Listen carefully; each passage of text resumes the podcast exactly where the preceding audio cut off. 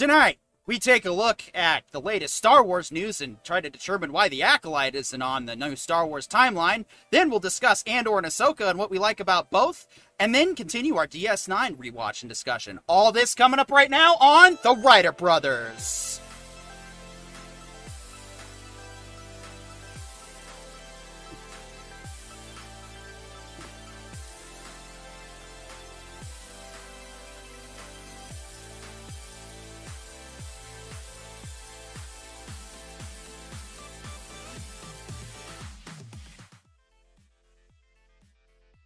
And welcome back to the Writer Brothers after another week off due to a quick relocation. I see some of you are in the chat. We have Daniel Larson saying woohoo. Dahlia Lightwood says, Yo, everyone, good to be back. Yes, good to see everybody here. And uh, yeah, how's everyone else doing on the panel? Uh, how, how are we doing? Corione, what do we feel today?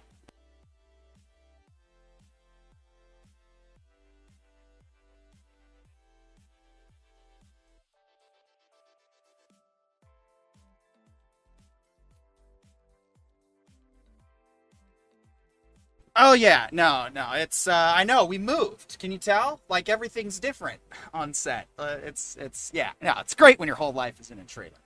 Uh, Dahlia says, uh, "Made it home just in time to make coffee. I'm chilling. Awesome. Chilling with a iced coffee. Anyway, um, we have some interesting Star Wars news that has come out. For those of you, oh right, of course. Thank you guys for catching that. Um, we will one day have a competent show run. I promise. But until such time. All right. So yeah, no, it, it's good to. Uh, okay, chat. Can you hear me now? Do I sound as amazing as I think I sound? Let us know. All right. John says like uh, John says he can hear me. That's excellent. So yeah, no, it's awesome to hear that um, you know the the the eagle has landed now. Uh, you know, I'm glad that uh, in order to avoid certain legal ramifications, uh, you know, the studio is always kind of on the move. Absolutely, absolutely. Yeah, yeah. And uh, no, man, let let's do this thing, man. I'm I'm yep. dying to get into it.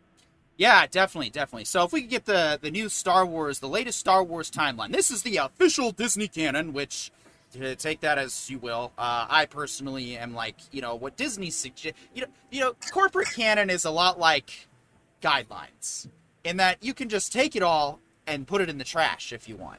Uh, here on this show, we encourage everybody to actually develop what they feel is their Star Wars canon, and then we like to argue about it because that's what the whole point of Star Wars was about to begin with. Yes, arguing will always be a pinnacle point of fandom, and that's wait, okay. Wait, no, arguing is a pinnacle point of being a person and caring. We'll like, get to that. I tell you how much I love Star Wars if I don't argue about the Star Wars that I love. Right. Because you also and don't want to be one of those guys, oh, I just like, you know, it's just, uh, you know, go along to get along and pretend to like stuff you don't. It's like, no, you don't want to do that either. But I have met those fans. Being a Patriots fan just because the Patriots are the winningest team. Exactly. Like, you're not actually a good fan. Nobody wants that fan. Like, people want the fans that are arguing and passionate enough to argue about it, especially intermingling. Like, don't actually throw hands, don't assault each other. That's unnecessary and archaic. But like the fans that are still there when you're on a 10 year losing streak. Yeah, man, don't throw hands. That's that's for Manchester United fans to do, man. Yeah, exactly. I yeah, agree. Keep that in Europe where it belongs. Come on. yeah. no, no it, like, but if you're the person that like is actually giving, you know, actual rhetoric and you know contributing to the discussion, like that's exactly yeah. what any good writer wants, any good artist wants. They're no, like, wow, a lot of the critic who cares. We'll get into this obviously with Ahsoka, but a lot of the early reviewers have managed to show that that they're not, you know, either they're conflating their personal opinions of a character with you know reasons to hate the show, or they're just not real fans. But we'll we'll talk about that. I just figured out we're like Leafs fans. We're they're just our team's been on a ten year losing streak. We're just still kind of holding out. We're just there holding out. Yeah. Okay, you know what? They're actually. I, I want to. Okay, no, no, no. You, you brought up the Leafs. Now I have to get involved because I unfortunately live in the center of Leaf fandom and I have to explain what Leaf fans are. Leafs fans are battered wives. Okay, because The they have real, been the real sorry bunch. again and again and again by that franchise, and every year it's always the same thing. They come, you know, they they fire a couple players, they bring some new ones in, and it's all like, no, baby, I've changed, come back, you know, and then you know they do, despite every other league, every other team in the league being like, guys, what the hell are you doing, man? Leave these guys to die, and they're like, no, man, No, the Browns will get a Super Bowl win. This year is the year. The Browns will go to the Super Bowl, That's and it, it, will that's no it. longer be an expression for taking a shit. It will still be an expression for taking a shit, but it will only be an expression for taking a that shit. that's it that's the thing like i guarantee you if the leafs actually like honestly we see haley's comet more often than we see the stanley cup in toronto and when it comes to toronto it only comes to toronto because one of the players on somebody else's team happened to be from the city so look if it ever happens i guarantee you this if the leafs ever manage to win there will be nothing left of Toronto due to the Oh, party. it's gonna be an absolute. The riots in the street will be ridiculous. Philadelphia Eagles for the NFL. oh yeah, and same with like if the Raiders, you know, and and that's my point is like that level of like compassion is it, it it's illogical, it's nonsensical, but at the same time, Yeah. Now, it, it it it matters. Oh, re- you real quick, and, and Dahlia to to to explain because she's like, sorry, I'm lost with the sports references.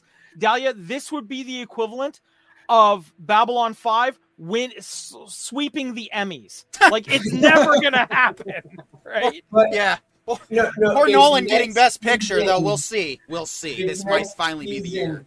it- it- it's it's like if Babylon 5 came out with a new season that was not only 100% true to fan expectations and original chronology, but then also swept the Emmy. Or if Star Wars Yeah. sweeps at the Oscars, we're never going to see that Yeah, like, Right, but also like sweeps while also sweeping the fans. Yeah.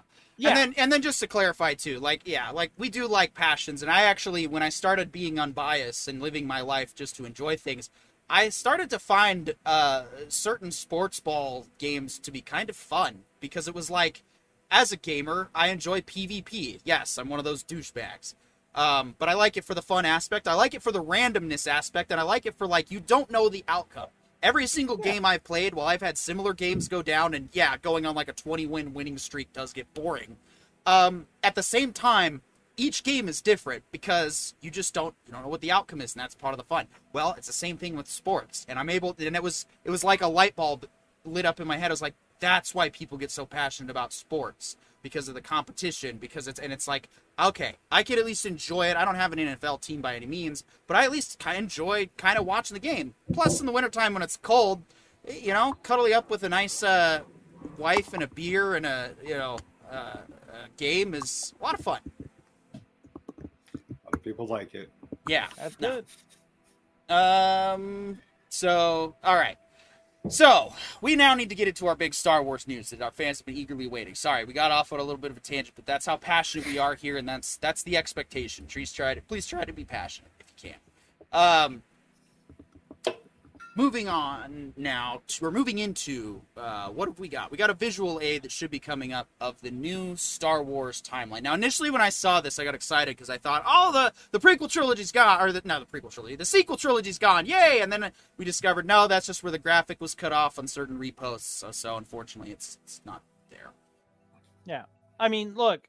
Uh, Corio, do you have it or the do you, the visual? Oh, I can I can get it up. I can get it up. Sorry, the way I Um, got my crap configured, I, if I start pulling stuff up, it's going to interfere with the visuals, and, and we, we yeah, need, yeah. Let me. we need me like a that. yeah, we need like a PD's privacy curtain or something to put up there when I have to change shit, or I can just figure out a better way to run the show. That might work too. Ah, well, you know. Uh, okay, so I've got this guy here, and I'll zoom in as zoom in and enhance as much as I can. Yeah, Um, so you know, we start out with the Old Republic, which currently has no data in it. and or please Dawn of toss a the link in the timeline for the, everybody else that would like to follow along on their own hardware. Uh, Can you zoom in a bit? uh, this is as deep as I can get it, unfortunately. Yeah, that's why. But so the basic idea is it starts with the dawn of the Jedi, which there's currently no movies of or or what have you, but there is talk of a pending possibility. There's the Old Republic, which I believe is, um, you know, a, a uh, most of the panel here tends to to really like that era. There is the High Republic, which has the High Republic uh, novel series and the Young Jedi Chronicles, which they're just rolling out uh, as we speak, but it's kind of more of a kiddie show. There's the Fall of the Jedi, which includes um, the Phantom Menace. Um, uh, let's see, uh, you know, the Attack of the Clones, the Clone Wars, Revenge of the Sith, uh, Tales of the Jedi, all of that, those pieces. There's the Reign of the Empire, where we've got the Bad Batch, um, the Jedi Fallen Order stuff, Solo, Kenobi, um, Jedi Survivor, Andor, Star Wars Rebels, Vader Immortal, um, which I believe is something new coming, uh, Rogue One. Then we have the Age of Rebellion, so we have A New Hope, Empire Strikes Back, Return of the Jedi, Battlefront 2, Star Wars Squadrons, very good game by the way. Um, and then we have Eh, we'll get we can discuss that later. I still no okay. X-wing versus still no X-wing alliance. it's no X-wing alliance or no X-wing versus Tie, which but I am bad. thinking of streaming on this network soon because they have someone came up with enhanced textures and uh, yeah, well, yeah. Since I'm Yeah, limited to old games anyway. The tie the Tie Fighter game.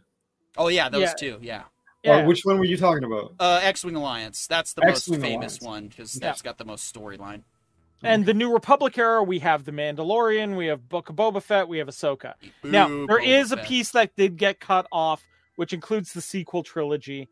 Um, that It is is part there. of the equation. It is there. Yeah, no, because when I saw this was actually the picture that I saw, and I think that that yeah, that basically we're good there. Um, but here's the trick: inside the High Republic area, if the acolyte was going to be released, that's where it should show up.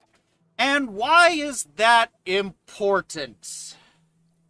Uh, because the acolyte is a thing that was never really intended to be created. But but Corion, Corion, Corion, the, the the acolyte fanboys have insisted that the acolyte is happening. That it's for sure a project that it's already been made and that it's going to be done and released on Disney Plus any day now. How could they not um, have the acolyte? But the acolyte's not on. You know, just because it's not on the official timeline doesn't mean it's not coming out. Okay, but I insist the unicorns are real. Uh, are you going to give me my unicorn now? Hail the Like- flying spaghetti monster. Yes. Yeah, like it- it's that it's that kind of logic. Like it's not. Look, if it's not on the official list, it's not happening. And that's just it. If there's at least one takeaway from the corporate canon bullshit is that they do have consistency in what they feature, meaning if it's not on there, and I'm sad to see that, you know, KOTOR is on there, but it doesn't matter. KOTOR is better than anything that Star Wars has ever been. Uh, another discussion for another time. But it, it's yeah, it, it says all we need to because the High Republic was this new era that was going to be, you know, the bestest era ever, and it's still there for some reason, but their prize show is gone. But what else does this tie into? Does it by chance happen to tie into what we've been reporting regarding the KK news and it, it, does it seem like maybe we've got some real life confirmation that the acolyte might not be a property that's gonna not work out and and maybe Yeah, I mean- maybe Kamran Pasha was right again Yeah, I mean, and look, I've, you know, I get it, right? People are hearing a lot of things, and the best way I can describe it is look, um, you know, Sisko said it best. There's a lot of rumors that float around in wartime, right? Just remember, Somebody know- said it costs three hundred million dollars. Yeah. you know, somebody, you know, my only advice is, you know, uh, listen carefully, hear what everyone has to say, but, you know, keep an open mind, you know, keep an understanding. Look for the things that are more likely than not. Okay. Like, what's more, at this point for Disney, what's more likely? They're going to release a divisive show that's going to screw up what good friends they still have in fandom as it is, or are they going to take the tax write off because they desperately, desperately need the money? yeah Yeah. Right? I mean, like, I'm not even talking, you know, inside sources or anything. I'm talking Yeah. logic. At this Yeah, point. I- Yeah. I all right, think all right. Hold on, hold on. a Let's catch up on some fan mail. situation. Let's catch up on some fan mail. Uh, Dahlia Lightwood says maybe Disney is keeping things under wraps and keeping their mouths shut for once, so their employees don't ruin it all and call fans names. Yeah, the uh, their social media thing that was doing that has been dismantled. Um, and then Disney employees have done more to damage the Disney brand than any of the bad content has. Nobody is allowed to dislike Disney content without being called racist, sexist, or toxic. I that that is a very fair Yeah. point. Um, Daniel Larson says, but it totally spent that huge budget and shot the whole show. Seriously, I promise it would have come out if not for um, line. Uh, so it's right, exactly. I think Daniel Larson. If you're saying it the way I think you're saying it, I, I, I, I agree. And yes, it has been you know shot, and they have a jumbled mess of something. But it looks like Disney's gonna willow it and just send it away off to the, you know. Actually, it's closer to uh, the Spiderwick Chronicles, which they spent actually a fair bit of money on. They developed the whole series. They got through. Yeah. They filmed all of season one and promptly threw it in the bin. Yeah. Anyway, John, you had a thought before the fan mail.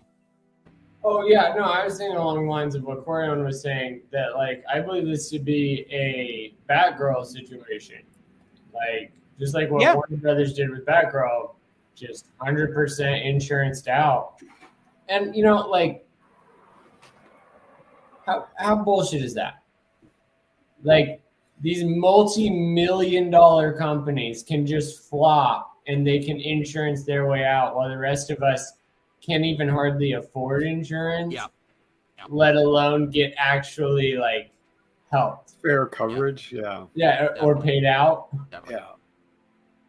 Definitely. Yeah, I'm Uh, sure real Scogli quick, and I know real uh, quick some before- people that could use uh, fire insurance payouts right now. Yeah. So the the news continues, and I think like if you guys want to see Disney, if you guys want to see a huge bump in numbers for Ahsoka, you need to at least tell us what's happening with Kathleen Kennedy. You need to officially release whether she's fired, retired, or leaving, or just you know moving on to other things. I don't care what you say or put out, but you need to put out the public releases because then the big channels like Doomcock and all the others that have huge followings will then say that KK is gone and we can support Disney Plus because we, you know, we're gonna try Ahsoka and maybe actually try Ahsoka and and it'll be a late bloomer show at this point. But but you know, we've given you guys the advice to get fans and it's it's big fans ourselves. We do kind of happen to know a little bit of what works and what doesn't. And so i mm-hmm. if KK was out, and not just your Ahsoka viewership, your your stock's also going to go up too.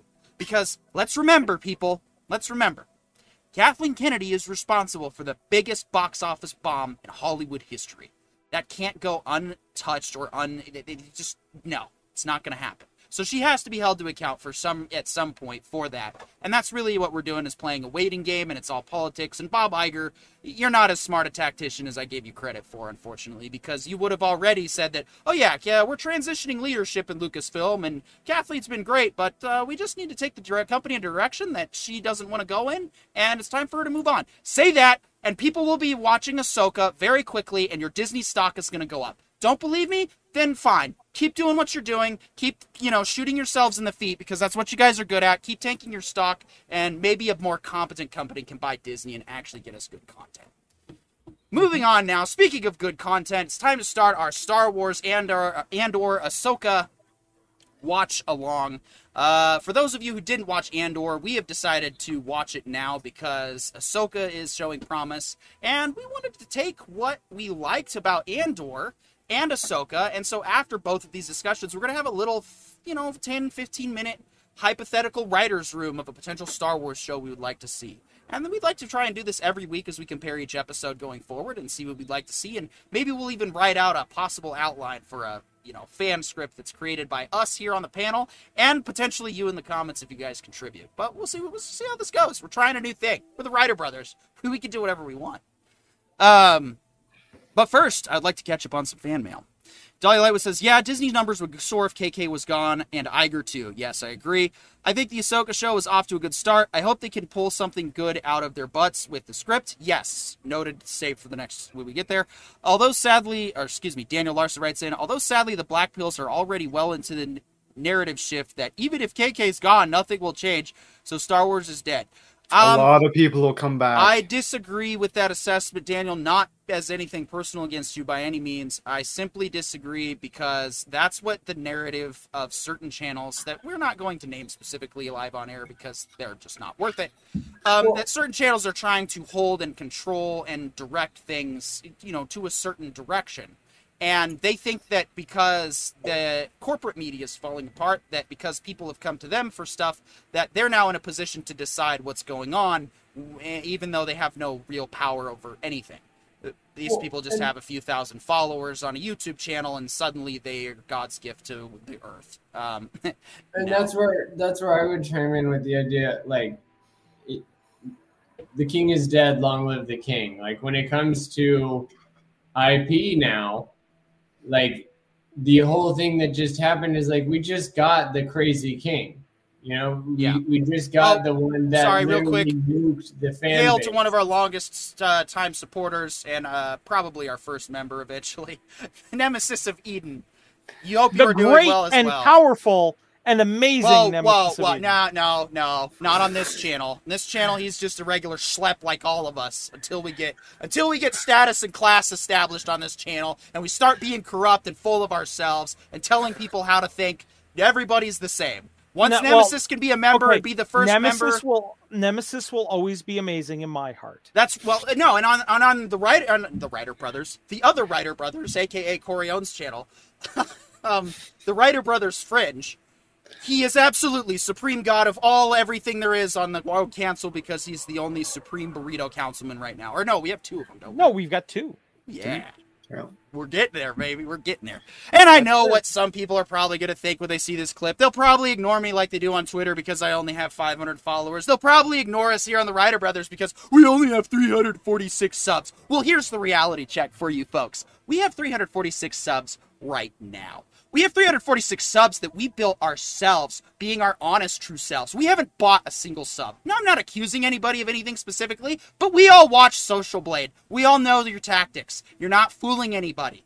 The time is coming when authenticity and real passion and genuine human just being real is is the future. And it is. And there's no there's no counter argument. There's no, well, it'll probably change. No. Lying is going away. Lying is simply illogical. You cannot build an empire on lies. Because if you do, you're going to spend your entire life keeping your lies intact. People say that, oh, look at these successful businessmen. They're so successful. No, they're not. They live on, a lot of them that built their empire hurting other people have to keep that maintained. They can't just relax and enjoy what they've built because what they built was false. Here on this network, we're building truth. We're building real people. And that's it. And that's why we are growing the way we're growing. And guess what?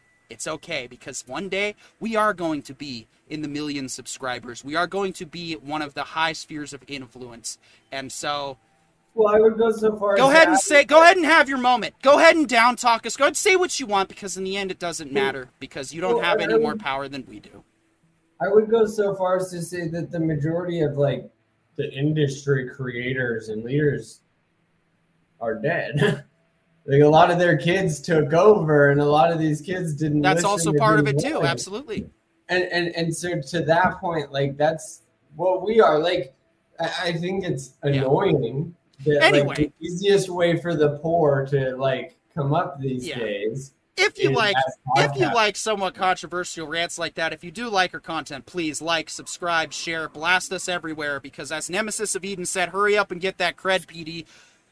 I can only go as fast as you guys at this point because of the reasons I listed that we're being authentic. We are growing. We want people who want to be here primarily. You know, and that's why I'd like to introduce our first book, Faster Than the Speed of Love by Peter Griffin.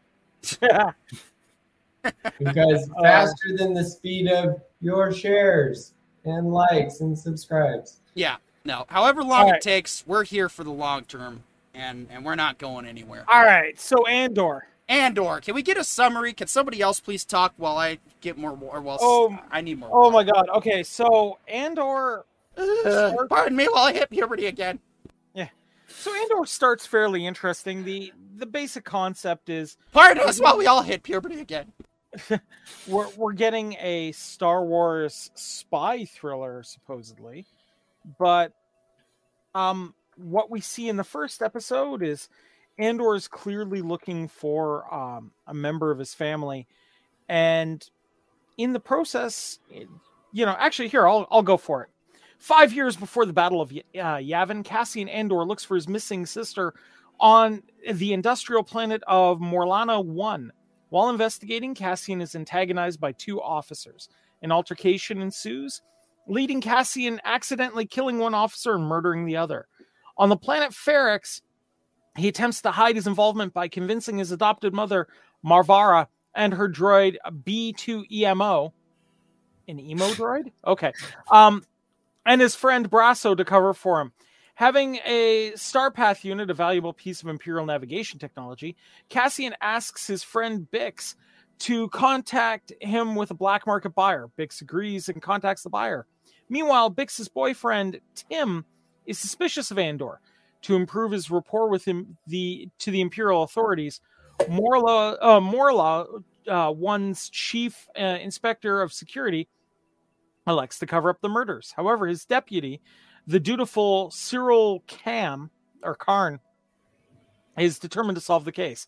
He identifies Cassian's ship, traces it to Ferrix, and learns that the fugitive is from the planet uh, Kenari. Uh, in a flashback, a younger uh, Cassian known as Kassa joins a group of Kanan who uh, set off to locate a crashed ship. Uh, Kassa uh, rebuffs his younger sister's efforts to join the search, leaving her behind in their tribal encampment. Uh, do we want the?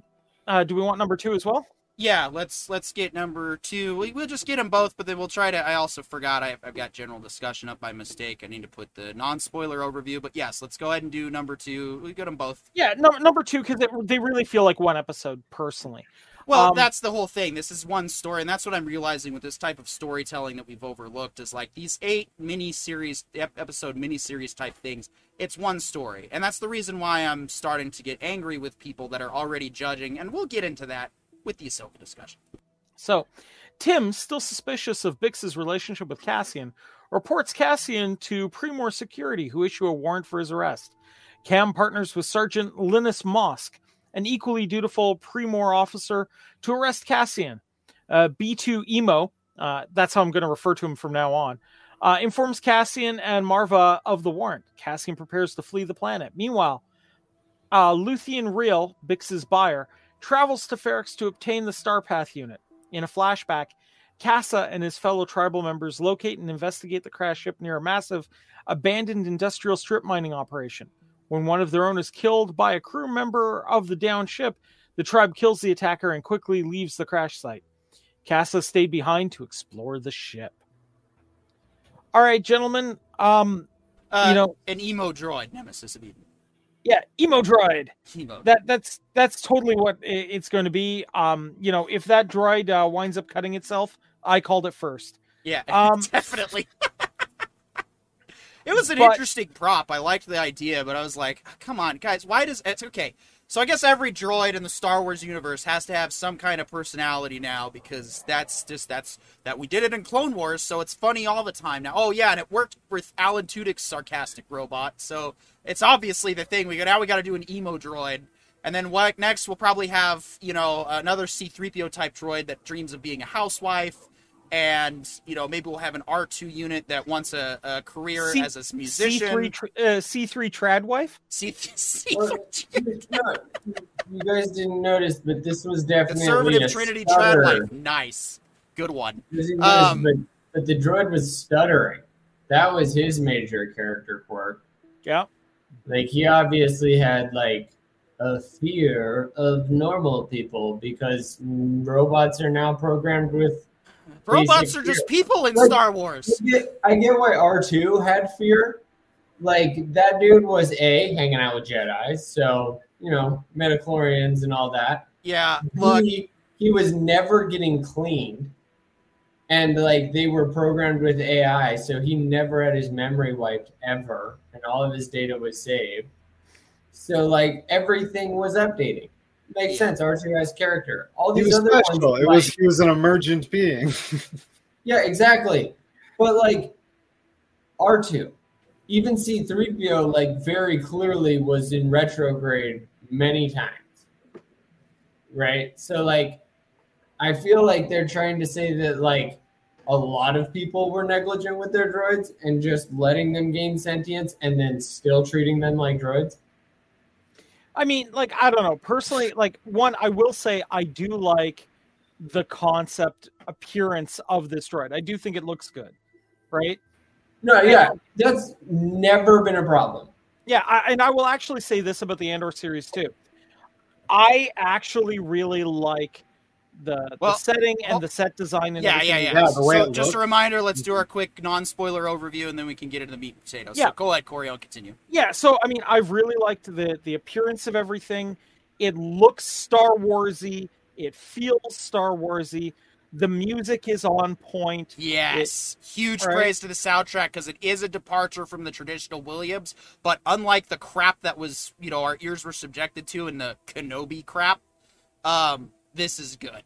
Yeah, it pays homage to the original music without um trying to emulate it too closely. So I do like that.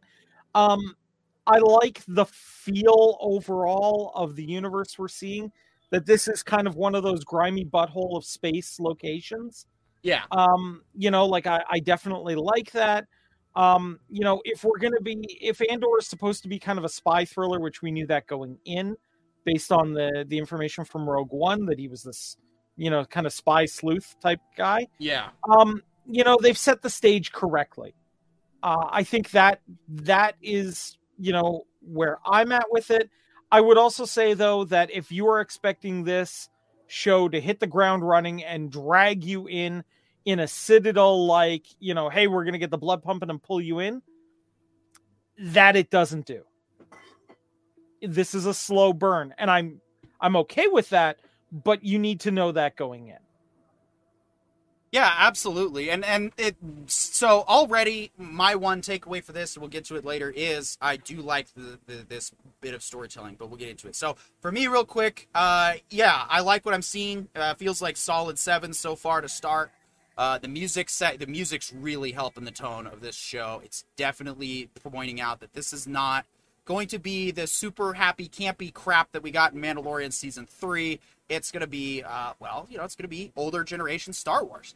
And it does feel Star Wars. And, you know, I did not like Cassian that much in Rogue One. I was not a huge fan of that movie altogether, but that particular character I couldn't give two shits for. So trying to want to care about him is, is a bit of a challenge. And already I'm watching this episode and I'm like, all right, I think I think this was worth giving a shot. So we'll get into that more. Uh, Scogli, go ahead. Yeah, so far so good. Um, I'm I'm really enjoying it. Everything everything is dirty. It looks lived in. Um, yeah, it, it looks great. Uh, the music didn't. Nothing stood out as out of place in the music or sound effects. Um, every all the conversations. You say slow burn, but everything has weight.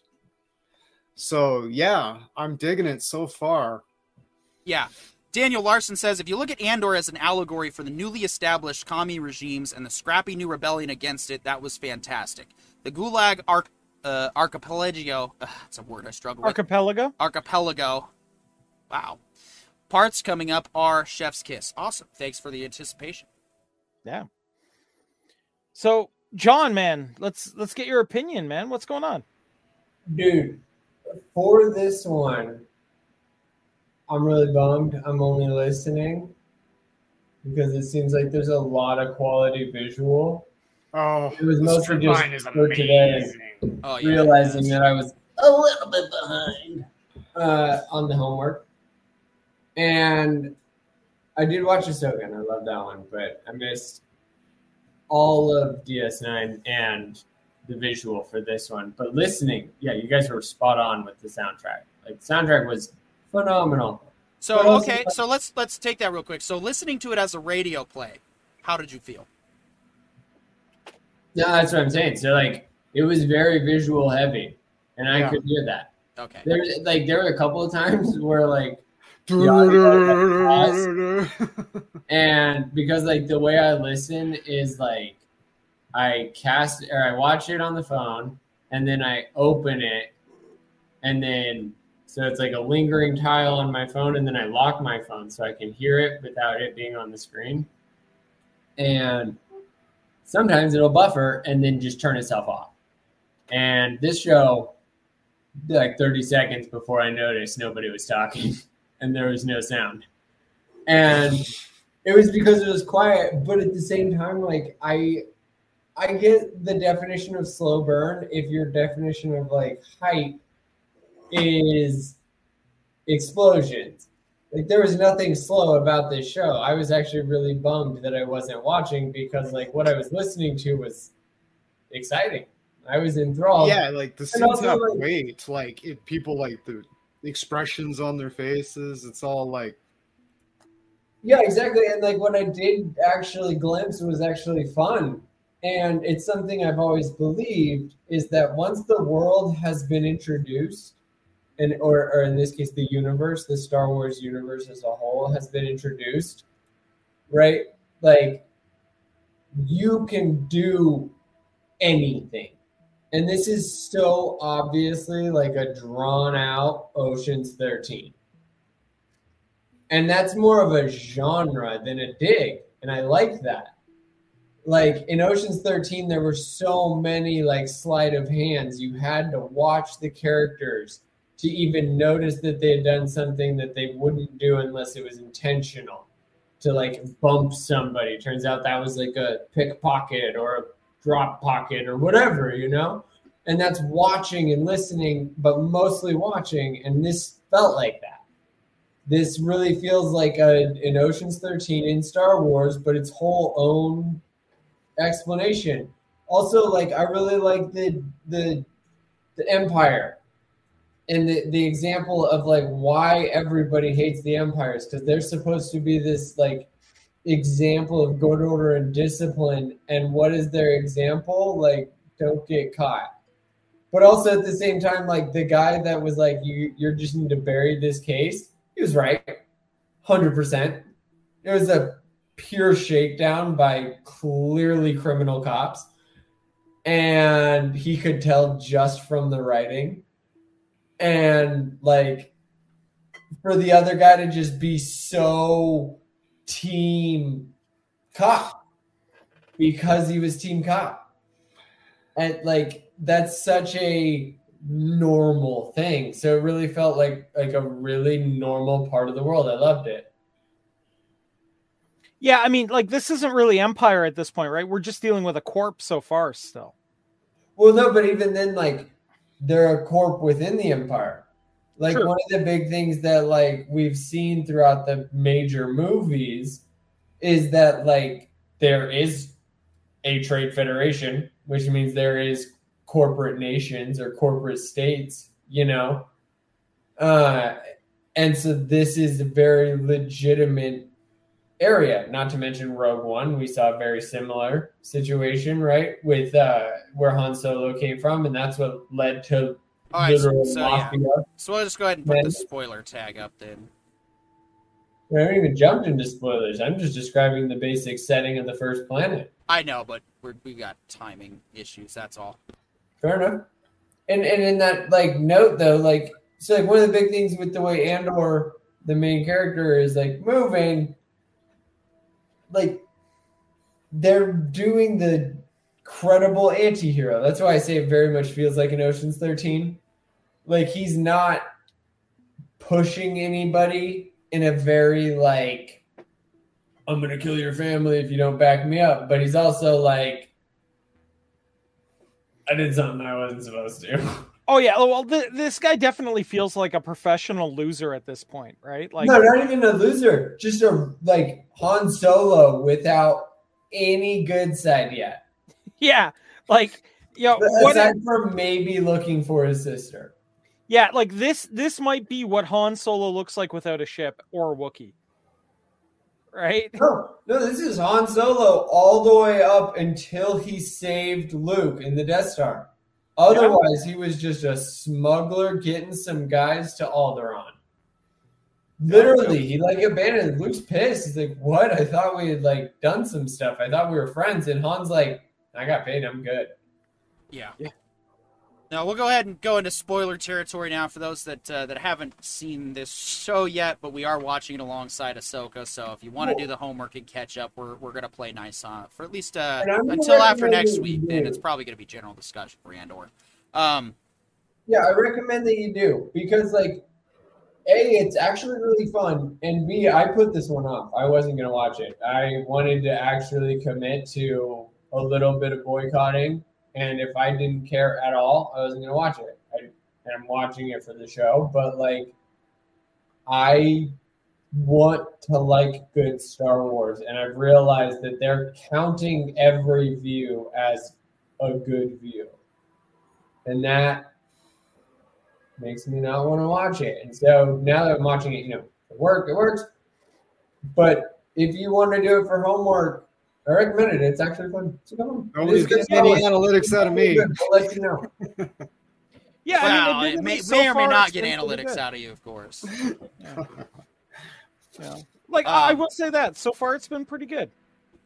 Yeah, and I like the slow burn aspect of it personally. I I think uh, I think it's it's it, it, if we're gonna tell stories like this, then it's okay to take a little bit of time to get to where you need to go. You know, this is like it- think of it. You know, people give so much praise to Lord of the Rings, and well, what they don't realize is one, uh, Tolkien had other writings to get to that point, and two, when you embark on that particular book, uh, it's not action right out of the gate. It is Ooh. world building, it is lore building, and so we've gotten to a point where we're starting to watch more books on screen.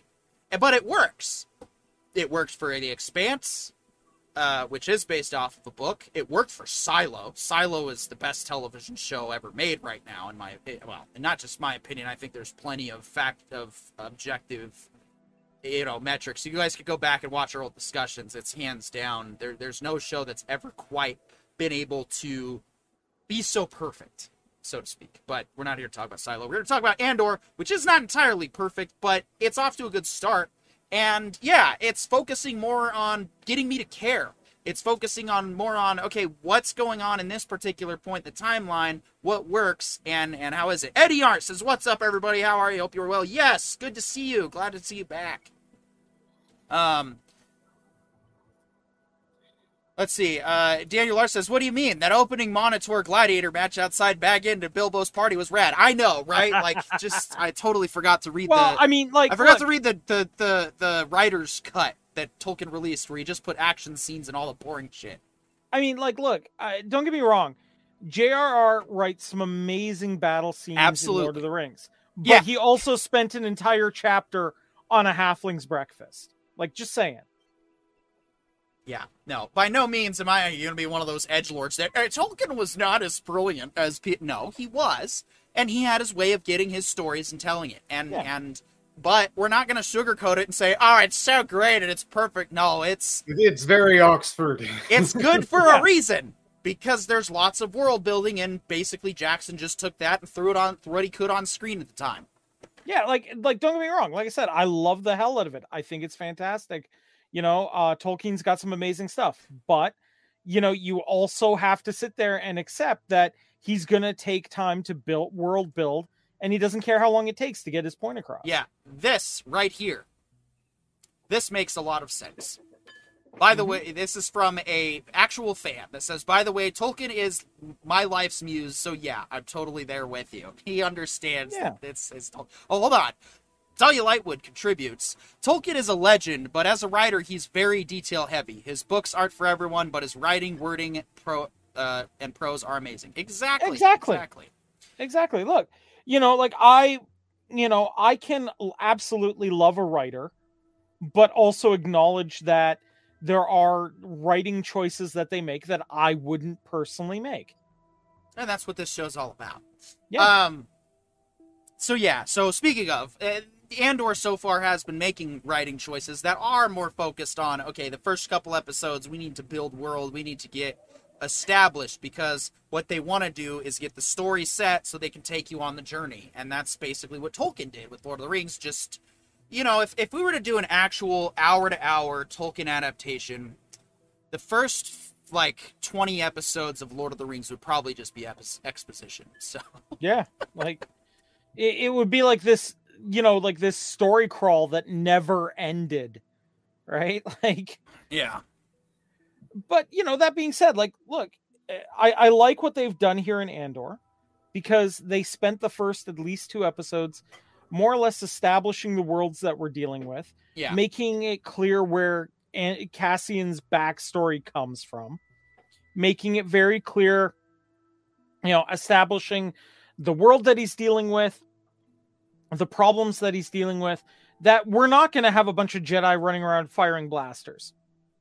That when a blaster is fired, it's going to be quietly in the shadows, you know, in, in the middle of a rainstorm at night, Yeah. and the individuals are going to be smart enough to run the hell away. Well, Like- and yeah, and the direction they took this show to, like, I had some Blade Runner vibes with with Yeah. this, the plot, and I'm like, eh, okay, and the music was. That's why the music resonated with me was because it felt like Star Wars. It was felt like John Williams and Vangelis somehow did a collaboration, and so yes, to the music artist who I don't have the name on the, uh, in front of me, which because I'm that good of a show Well- host, um, the music would- is spot on. I would also go so far as like that's why I bring up the Ocean's 13 part is like I don't think it's a slow burn. I think it's a lot more of like there's a lot more going on in character development. And also like he's not a Jedi. Like he's also not a Mandalorian. So he's not an elite fighter, not a major diplomat. yeah, So like I don't I don't think that they're setting expectations for everybody to like he's gonna steal a starship and blow up the Death Star. yeah. Like I think Yeah. he's gonna like major heist. Oh, no Maybe. wonder. No freaking wonder. The music is by Kevin Kiner. I think I'm saying Oh yeah, that there right. you go. Also did CSI Miami, uh, Narcos, and The Clone Wars. Uh, just Yeah, to name a you go. few things on here. So he's had some. Uh, He I gotta say, doing. like, based off of what his repertoire is, this is probably his strongest piece that that he's actually worked on. Because oh oh, and he did Ahsoka too. Yeah, wow! there you go. Wow! All right, I see you. Those you are know? two different styles. Like they sounded kind of similar, but they felt different soundtrack wise. All right, so if there's anything we could say to praise for sure right out of the gate with Ahsoka and Andor soundtracks, Th- Yeah, this is the- they're there. Oh, when we get to uh, to Ahsoka, I need to. There's a very specific scene I need to talk about in Ahsoka because th- this highlights the the the sound quality. So Yeah. All so right. Daniel Larson says, I'd argue Tolkien and George Lucas will be remembered centuries from now as the greatest innovative lights or lights of the 20th century. Throw at Walt Disney for the trifecta. I yeah, that, that sounds about right. Uh, Dolly Levitt says, book authors and script writers are two different things unless it's a rare writer who does both things well. I have done both. Okay. That yeah, Denny's great.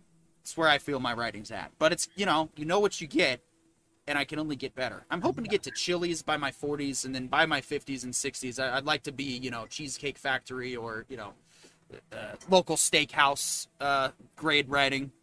Oh, dude, I, I think you absolutely have the potential for at least an Outback Steakhouse. Oh, yeah. Mm, thanks. Corporate meat, yum. Uh, isn't that what they just call porn? So anyway, Uh, Tolkien didn't write his books ever intending them to become movies. Authors today, like J.K. Rowling, she wrote those almost like screenplays would start. Yes, Galaxia was Yeah. written to be adapted to a video game. Um, Ahsoka had good music. I liked it too. And Ahsoka looked, looked so good. Oh, right. Yeah, we're getting to Ahsoka. I'm getting ahead of myself. Right. Sorry. Um, but So, yeah, yeah. so, no, look, th- this is this is how you establish a story, right? You take the time, you make sure we understand the world, you make sure we understand the principal characters that we're dealing with in the world, and you make sure that we establish a through line for the plot to start from. Right? You don't have to like give us the whole plot, you know, whole cloth right now, but we Yeah. need to know where the starting point is. And that's what we got. And this is very competently executed. Exactly, and I don't know if it'll be as good as Silo, but Silo basically proved what competent mystery box writing looks like. And, and Ooh, you know, Silo's a pretty high bar. Silo was a good, Yeah. so good uh, show, so good that Scogli went and read all of the books within like what a day or a week.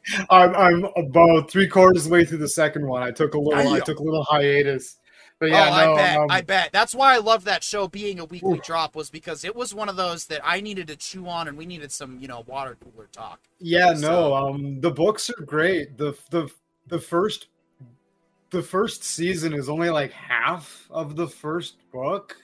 So um but yeah, no, the second book's even better. It's it's great. All different characters. Yeah, yeah, definitely. Yeah. All right. We are excited to watch more Andor tonight. And of course, if you're waiting, uh, the Ahsoka is actually already dropped uh, as of, uh, I believe, uh, So Uh, nine o'clock. or no, wait. Nine o'clock Eastern. It drops. Nine o'clock Eastern. So, so yeah, so it's already dropped uh, as of 22 minutes ago. It's only 36 minutes long. So if y'all want to go watch Ahsoka episode three real quick, come back. We probably could because we're going to talk about last week's show. All right, Dude. here we go. Another rant. We're we're just pissing everybody off tonight, pissing in everybody's cereal because well, you're pissing in ours, and we don't like that. Um, if you are of the belief that Ahsoka is more of the same as far as girl power, tell me you're not a fan without actually saying so. Now, let me clarify a couple of things. There is a difference between simply not liking Ahsoka as a character, which is a valid opinion and will be respected on this show, and uh, just saying stuff and, and conflating that with your personal feelings with with narrative. And that's what we don't like on the Writer Brothers is people who try to generate narrative and try to control what people are supposed to say and think.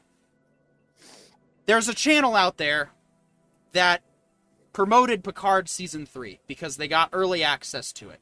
This particular channel when Picard season 3 started coming out was getting flack because they were saying watch the show, watch the show, it's good, it gets better, and the audience didn't resonate with that. I do happen to believe that the release schedule for Picard season 3 played a lot into that and and that having all the episodes at once versus having it delayed like that can definitely affect certain perspectives, especially from people who do prefer to binge watch shows. And of course, he kept saying, "We don't know. You just got to give it a chance. Give it a chance." And then by the end, he was, you know, changed. Mm, excuse me. They were changing their tone to, "Oh well, you know, it's all right. It's fan service, whatever. Fine. You know what? It is what it is." They I respect. watched it and they loved it. I respect this person's opinion still, despite the fact that they've decided to, you know, become their own version of the access media. This person likes to say that the access media is dying, and I'm right. I agree. And I've respected this person's independent business, and I still have respect for them as a person. I don't attack people, I attack their stupid ideas. This is not more of the same. This is not my girl power. Now, I will capitulate this one point that yes, the timing is unfortunate. It sucks that we have to deal with, you know, the, the, that that the sequel trilogy was what it was. Mary Sue Rey, and they were going to do this again with Jyn Erso, kind of, sort of, but not really. She was just a plank of wood. They were going to do this again with literally every other little Disney project we're going to do. We're going to do it with Reva, and we're going to do it with with with. Let's see, who else was was our strong, you know, characters that that could have been so much better in the long run, but weren't because of direction. Um, Oh, and then of course it's everything else out in the uh, out in the pop culture sphere. All the other shows and movies that are doing, you know, these strong women who have no challenge, but they're the bestest ever. Okay, the reason why people like Ripley and Sarah Connor work is because they play to those people's strengths and they just treated them like you know good characters. That's what staple. That's what good Well- writing looks like. Is you don't need to worry about your characters being X, Y, or Z. They, they're just good characters that people like. It doesn't matter what's in between their legs, and never should Well, So- and that's where- already now as far as i know this particular person that i may be mentioning and referencing that promoted picard season 3 they've already come out and said that ahsoka is more of the same that it's woke and that it's my girl power. Tell me you're a fan without actually saying so that's it right there. Because if you were a fan of Star Wars, whether you like Ahsoka or not, you would know that this character has a long established backstory. This character was also created by George Lucas, and it was George Lucas who decided to give Anakin a Padawan. So if you have a problem with Ahsoka, you can take it up with George. Yeah. We also have a new character, new Disney characters, two new Disney characters, Sabine Wren and Hera. Again, if you haven't watched Rebels, then you don't know what you're talking about. You don't know that Hera is an established motherly character. She's actually one of the most feminine characters in all of Star Wars right now. She just doesn't look like it because we're now seeing General Syndulla. We're seeing Empty Nest Syndulla.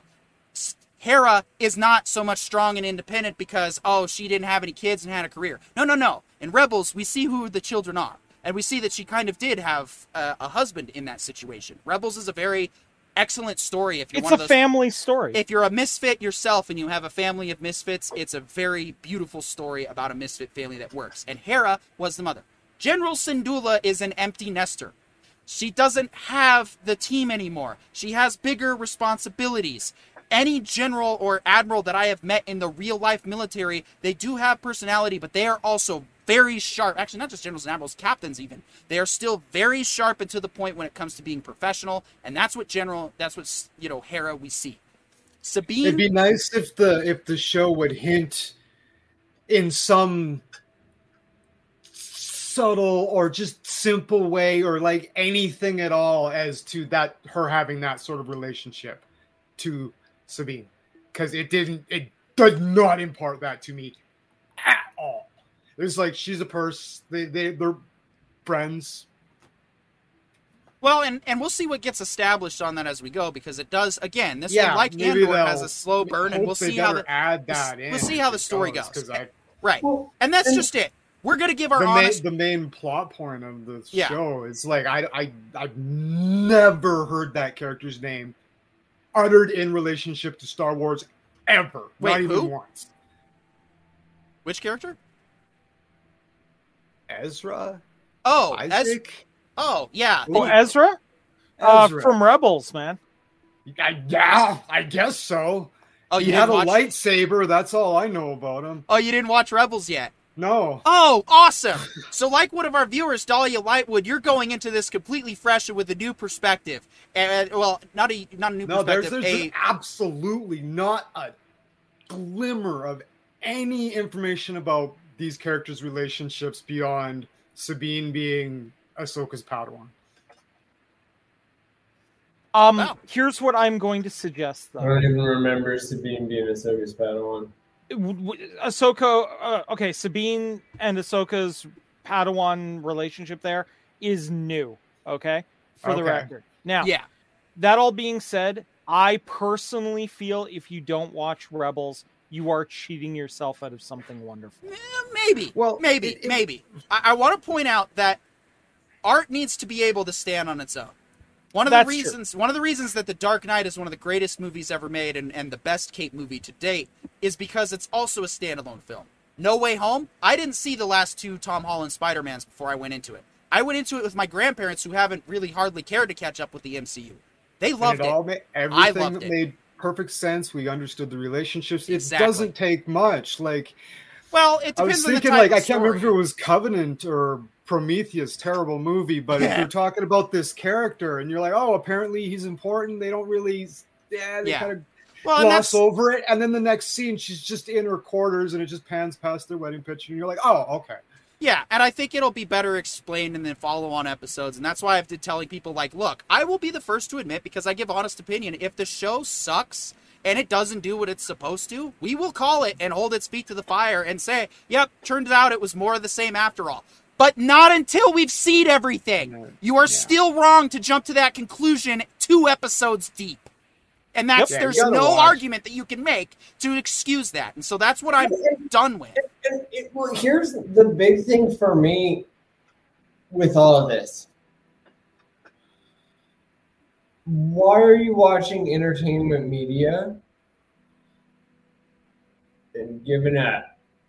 Like, I know. I get How, how many I of these get- channels have said I'm done with X, Y, or Z and are still, you know, reporting No, Star you, Wars not you, anyway? Not you, Parker. I'm talking about people that that are like, like I I watched Ahsoka, and I remember holding off watching other people's opinions, but I did see their taglines, and I was like, okay, so like more of the same, but like same of what? Because like Mandalorian's pretty good. Even season three, like one of the bummers about it was the hack and slash episodes. Like the other episodes were fun the parts that were consistent and coherent, really awesome.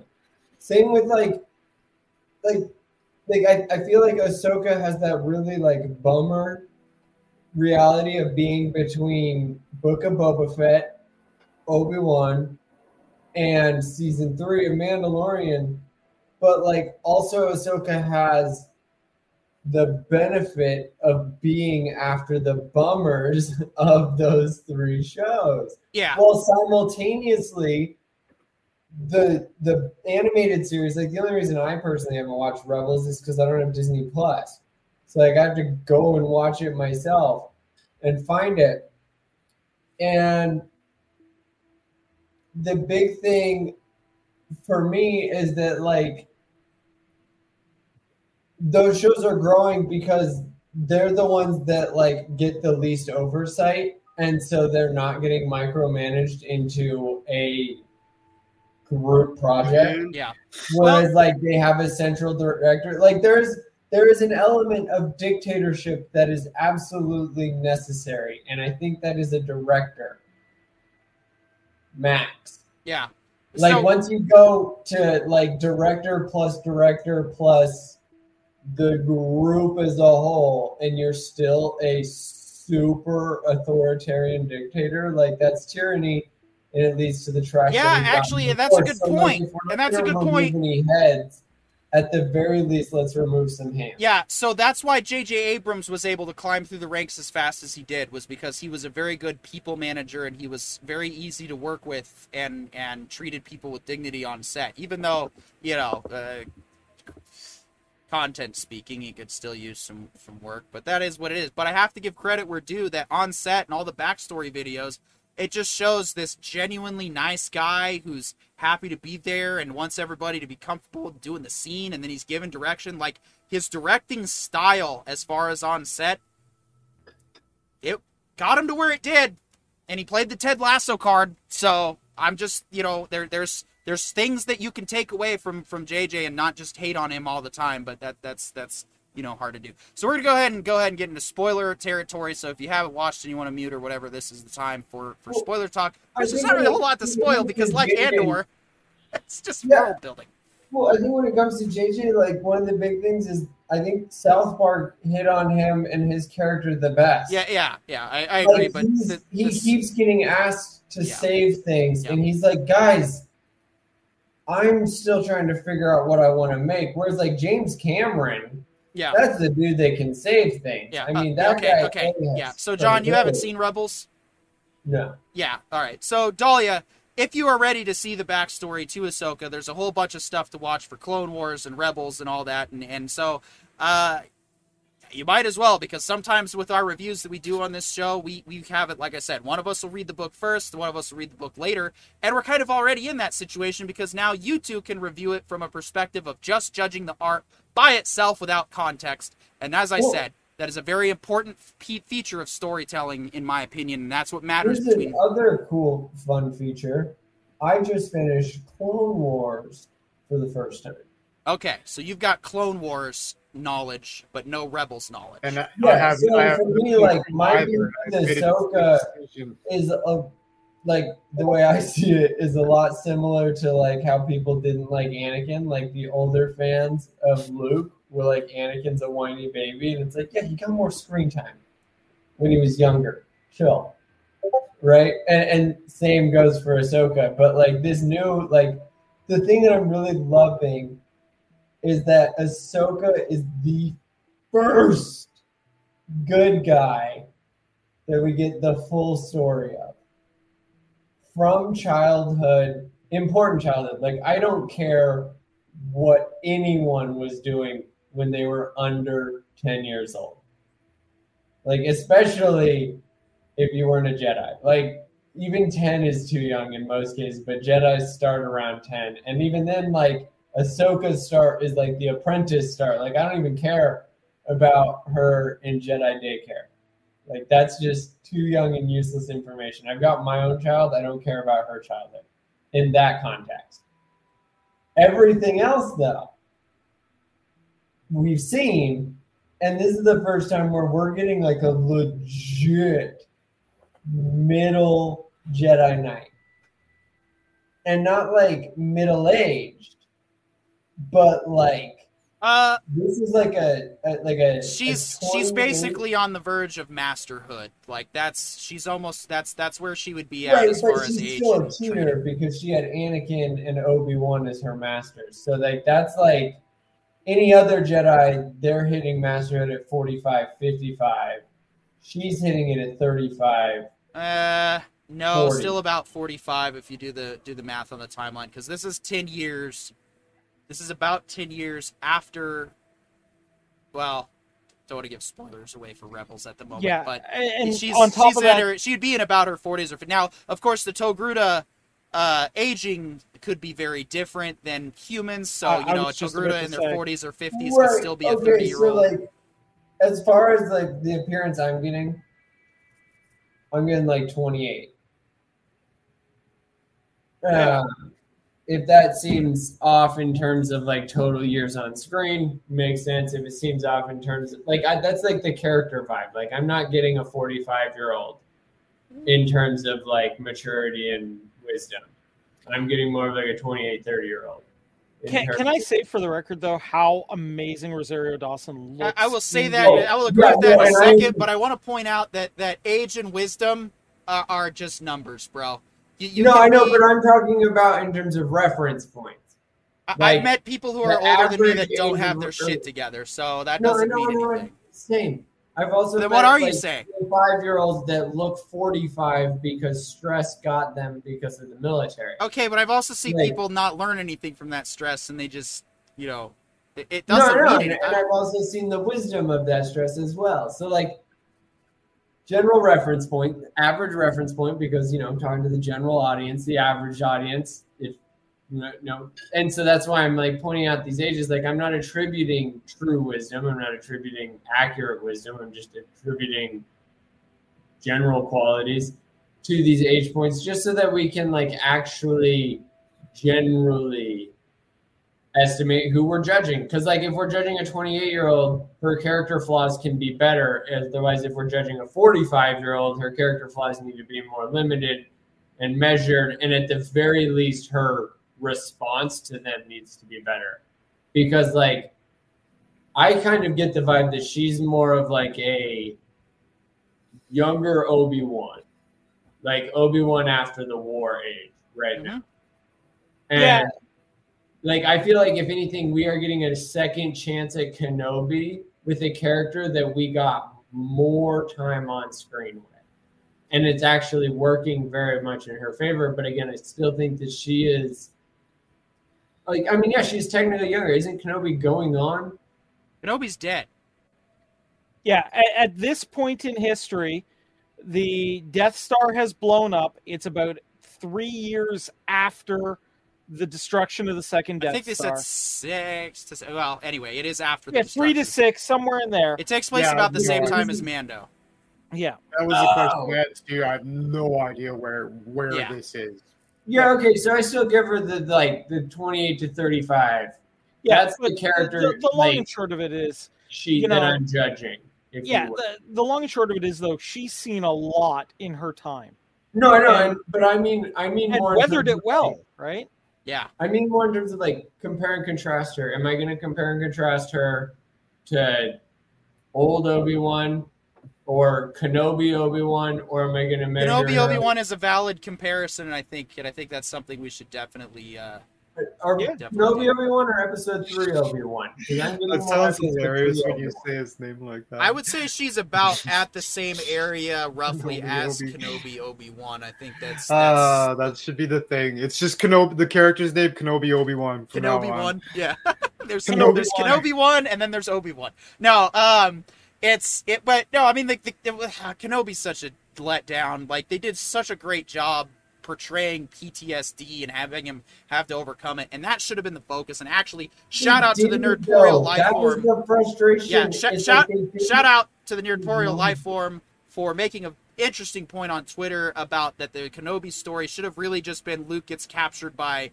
bandits and he has to go and save him, and so we focus more on like the the character building between that and just not have Vader and um interact. And I like that idea as well. I didn't mind the fights personally, but totally it was pushing him it. as the brand, like as the yeah, wizard yeah, of yeah, yeah. that. This isn't in a Kenobi discussion.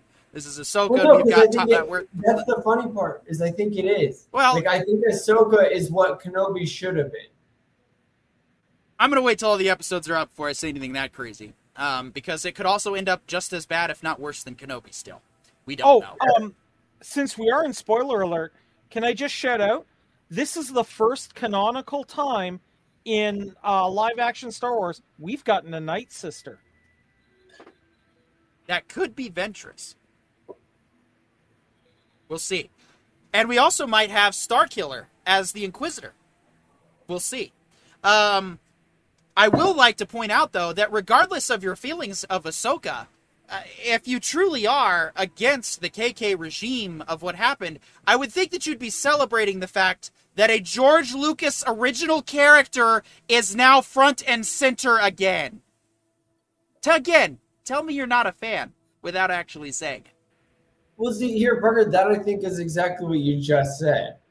Like this could be Kenobi worse, Yeah, like y- and, you and- know, and none of us are cheering that on. No, None of us, Absolutely none of us not. want that to Not on happen, this but- channel and anyway. also, like that's why I say I think this is, and and I'm hopeful that this is like again like House of Cards. excuse me, like House of Cards was season eight of Game of Thrones redone. Like it, it brought back a lot of fans and brought back new fans. Or not House of Cards, but House of the Dragon. Um, and and to me, this could actually be a Kenobi reimagined because like I think one of the things Andor really showed everybody and so far is showing me is that like Star Wars is ready for slow burns. We need some more world building. Need some weight. Like season two of Mandalorian was amazing. The anthology, the just bounty hunting. Like we need the side quests. Yeah. And I think Ahsoka is the perfect time for that. Time for like actual Yeah. um expansion because Right. like she's not a Jedi, she's not a master, she's not a yeah, we don't entirely know what she like- is. So, and well, yeah, exactly. She's like she's not an evangelical. She's not trying to get Padawans. She's trying to find herself still because the world has been chaos, right? And I think that like this is the chance for them to do what Obi Wan was supposed to do, which to me was more just like a sheriff wizard. Like everyone's like, "Hey, you're not supposed to mess around in this town." There's this guy that doesn't like it, and you just watch Obi Wan slowly become old Ben, the crazy wizard that has always made Luke's town yeah. Yeah. a small town in a galaxy far, far How about away. how about this, John? Instead of doing a Kenobi comparison, let's go a little more original, and let's take what we like about Andor and Ahsoka, and let's think about what we might want to see in a future Star Wars show. We got about fifteen to twenty minutes to play with this, then we got to do DS9. Um, all right. go ahead, Corione. You I, I'm gonna I'm gonna hit it off here. I have been saying this from jump. I really want to see a Dawn of the Force style story where we have the first Jedi, right? I would actually love to see it as we have two characters. Al, real quick, I gotta interrupt. The first Jedi better be a, a trans disabled woman of color, or I ain't watching. This is gonna be Okay, bad. then don't watch. Yeah, no, right. Um, uh, what I actually would like is two of them, and I would I like don't. I can actually do the trans disabled woman of color really easily. It's a mostly cyborg. yeah, absolutely. it's been re-put together with half AI, half human, and it's a super intelligent AI. And so the Okay. gender is And the midichlorians are just a bad program that went totally wrong. I love where this is going. No, all right, no, Corione, no, it's all the yours. midichlorians aren't a bad program. It's Okay. That's the human spirit that comes out because for the longest time Yeah. it has just been an AI controlling yeah, this cyborg. it's Corey. It's sure. Okay, so real quick, what I want it to be is actually two characters. Um, you know, their gender, race, everything doesn't really matter so long as they're friends. And they happen across a discovery of um, a Rakan artifact that can teach them the Force. Okay, and they go about doing it, and they they're working together, and eventually they hit a point between the two of them where they have a they have a, an opposite viewpoint of how the force should be. One's going light side, one is going dark. And what winds up happening is what we're really watching is the first lightsaber construction because it was constructed in anger. And you know, the first major fight between the two of these guys. And the Jedi not wanting to fight and the Sith determined to win. I'm thinking a working title of The First Jedi to start. Yeah. Just in response to the last failure. That wasn't Yeah. the last failure. Yeah, now that's what I would like to do, but guys, let let's hear what you guys have got. Well, I, I like working off other people's ideas. And so, like, in to Corian, I, I ask a few questions like, A, what technology are we at? Are we at Um, intergalactic without the Force? I would Like, say so far, the Force has been more like the Han's Force, where it's like luck. So here's what I would like. I would like that um, faster than light travel is still doable. You can get across the galaxy, but instead of taking days, it takes years. Okay. And like what has to happen, you know, because I want to keep with the lore and that hyperspace, they they developed it by watching the Purrgil. They I need would to actually- be at a place to be able to construct a lightsaber. Well, yeah, like Fairly you know, it has to be that. And Well, what I'm where saying the is, object was. Yeah. And what I'm saying is what I'd like to see is, you know, faster than light travel occurs because they like set up a lure to get some Purrgil there, and then they watch where the Purrgil is going and follow it. And that's how they're doing hyperspace is they don't have the capability to navigate it cleanly yet. Everything is still the the technology is still not perfect. So it So basically it- churns hyperspace travel into like old wooden sailing ship style of like you have to rely on Yeah, wind currents. we're talking like Yeah, I've Uh, got an idea for a Star Wars treasure fanfic that I will. I will share at a later Well, time. Well, so, so here's my so technology is like treasure planet. Yeah, like it, it, it's it's still like I guess the best way to put it is we're seeing the hints of where Star Wars technology is going to go, but it isn't there yet. And there might be like one or two people that have it because they are geniuses and the Force has Yeah. aided them in their construction. Like Anakin was a, a genius mechanic. Given freedom, Exactly. he probably could have done so much more. John, I already like that. I like that. I like the so- idea of the first Force users basically traveling by hyperspace with Force Shield. Something about that seems like an ability that should exist, and then Right. not, and then be and then But- probably but- be the reason the hyperspace wars happen. But Okay, then, of you course, see- they can't use it anymore for some reason. So, we'll get so we have a lot of really like good stuff already coming from Corian's idea because a he wants to start at the beginning. B he wants to describe where the beginning of technology was in relation because you know I asked, and so like if I, to me I think like when we do these ideas it's better to just you know let somebody start the pitch and we build it like Sure. that. And so like to me, I think that the two Jedi should be two best friends. And I think this is where we should get another Obi Wan Anakin story, except instead of them being father son esque, like as much as they were brothers, they were way closer to mentor mentee. Um, and you know, technically that was their job, which is a, it's a completely different dynamic. Whereas yeah, like best friends fighting each other, the mentor thing- is the one that goes to the dark side, and the younger one is like, "No, this is wrong." Well, I get this vibe that we can actually do like a a uh oh man, it could be really cool. We could do like an Avatar Zuko style experience where instead the Jedi is the one who goes on a holy crusade. He's like, I can finally stop evil. And so instead of him using like, you know, like all of the Jedi powers, instead, like he's going out trying to perpetuate this good. And the dark side guy is like, no, we're supposed to keep this to ourselves. And he starts getting way more internal and starts like getting this green goblin relationship with the force where the force is whispering back to himself. And that's where he starts really getting into the passion of keeping it a secret for the Ah. Sith.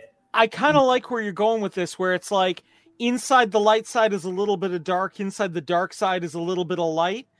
that could be interesting to play with because what we could do because my initial plan was to have them be you know like brothers or friends or whatever right like really really close and their mentor is not a living being still it's like a hollow recording um virtual Exactly. assistant right and we can see that Oh, no. you know the vi like the virtual assistant here it just answers questions Dude, it doesn't have okay, any okay. morals attached to it really at great, really great idea. So open, these two are on a pirate ship, and they are getting Jack Sparrowed on like just like in KOTOR, the first planet is like an island oasis, and that's where they find the devices. Yeah, I Yeah. that's basically where I But- want it to take place. But all they have, there's no hologram, no visuals. All they have is the tapes. And so they're both listening to them together because it's their radio, but they're marooned because these are like two 10 year old, 12 year old kids that just got dropped. For, Yep. We can figure out a reason later.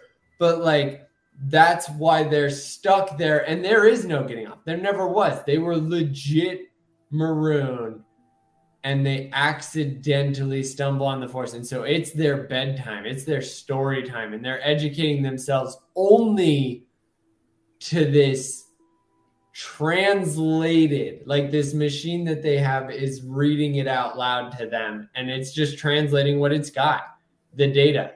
And they could still leave that completely in the dark as to where it came from, and, and it's completely gray.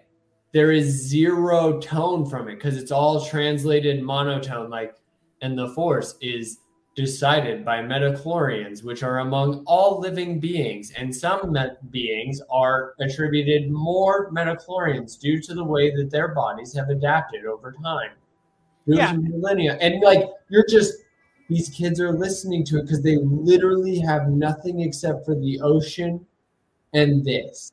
And Actually, so what I- acting it out. They're like, "What if I could be the force?" And it turns Actually- out, what I think we should consider is adding in two droid characters that are supposed to be like um that are there because that gives each of our main characters someone to talk to about their opposing viewpoints and build that on screen.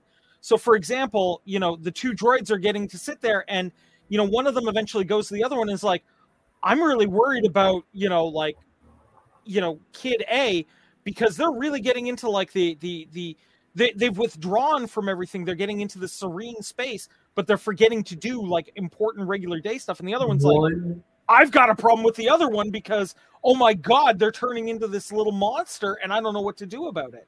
one nanny droid, two voices that keeps the record files separate. yeah, keep swapping them. Yeah, So hold That on, hold good. on, hold on. We're talking about a show that's the origins of Star Wars, and I put one in the, you know, one of my working titles, Start Wars. You know, the the beginning, right? Right. right. Okay.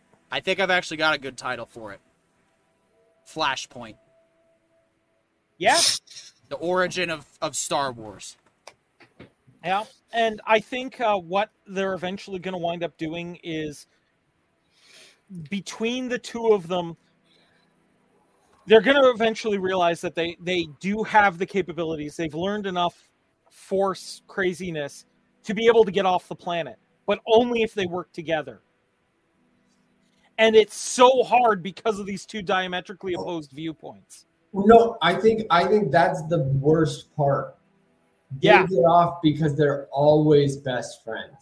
And it's Yep. not until they finally get to civilization where the separation becomes clear. One Yeah. is like, I'm going to stop all the bullies ever. And the other is like, no, we need to hide this. We'll be cast out for being I magicians. really like the idea of like, oh, the dude. dynamic of one being older and the other being younger. And your idea, John, about the one going on a holy crusade, being like, for goodness, for the, do the things right, we're gonna justice to the thing. It's the older mentor. He's leading the way, and he gets overzealous, and Right. that's I where think the it- I think it darkness should be comes the from, and he younger brother. eventually- And he eventually goes sick. I got it. younger I one. got it. All right, all right. Hold, hold It's- on. It's got to be 13 and 10 year old, younger and older, Older is the one that keeps it a secret because older was present when mom and dad showed signs of the force on the ship. Mom or dad, mom and dad, whoever you know is on the ship that got them marooned. And that's why these two kids were cast out. They're like, we're not dealing with witches. And so they burned the parents and left the kids because they're like, they're, they're just children. And Dude, so older I brother is like, that. hide the powers. Younger brother is like, I'm a hero. Dude, I love that. And I love that they, you know, the characters that we think are going to be the Jedi and the character that we think is going to be the Sith, it's actually the And they opposite. flip it. Right? Because the overzealous nature of being the hero. And I think the I'm gonna go ahead and put do it that spoiler alert back so on that, for like, now. Well, so I think we do it that way because like one of the things that they actually have the benefit of is the true the the, the true explanation of the midichlorians. So like like like we we the art of war, for example, is one of the greatest examples of how to run war. If every like if Alexander the Great had the art of war translated and he could read that, he would have literally never lost anything ever.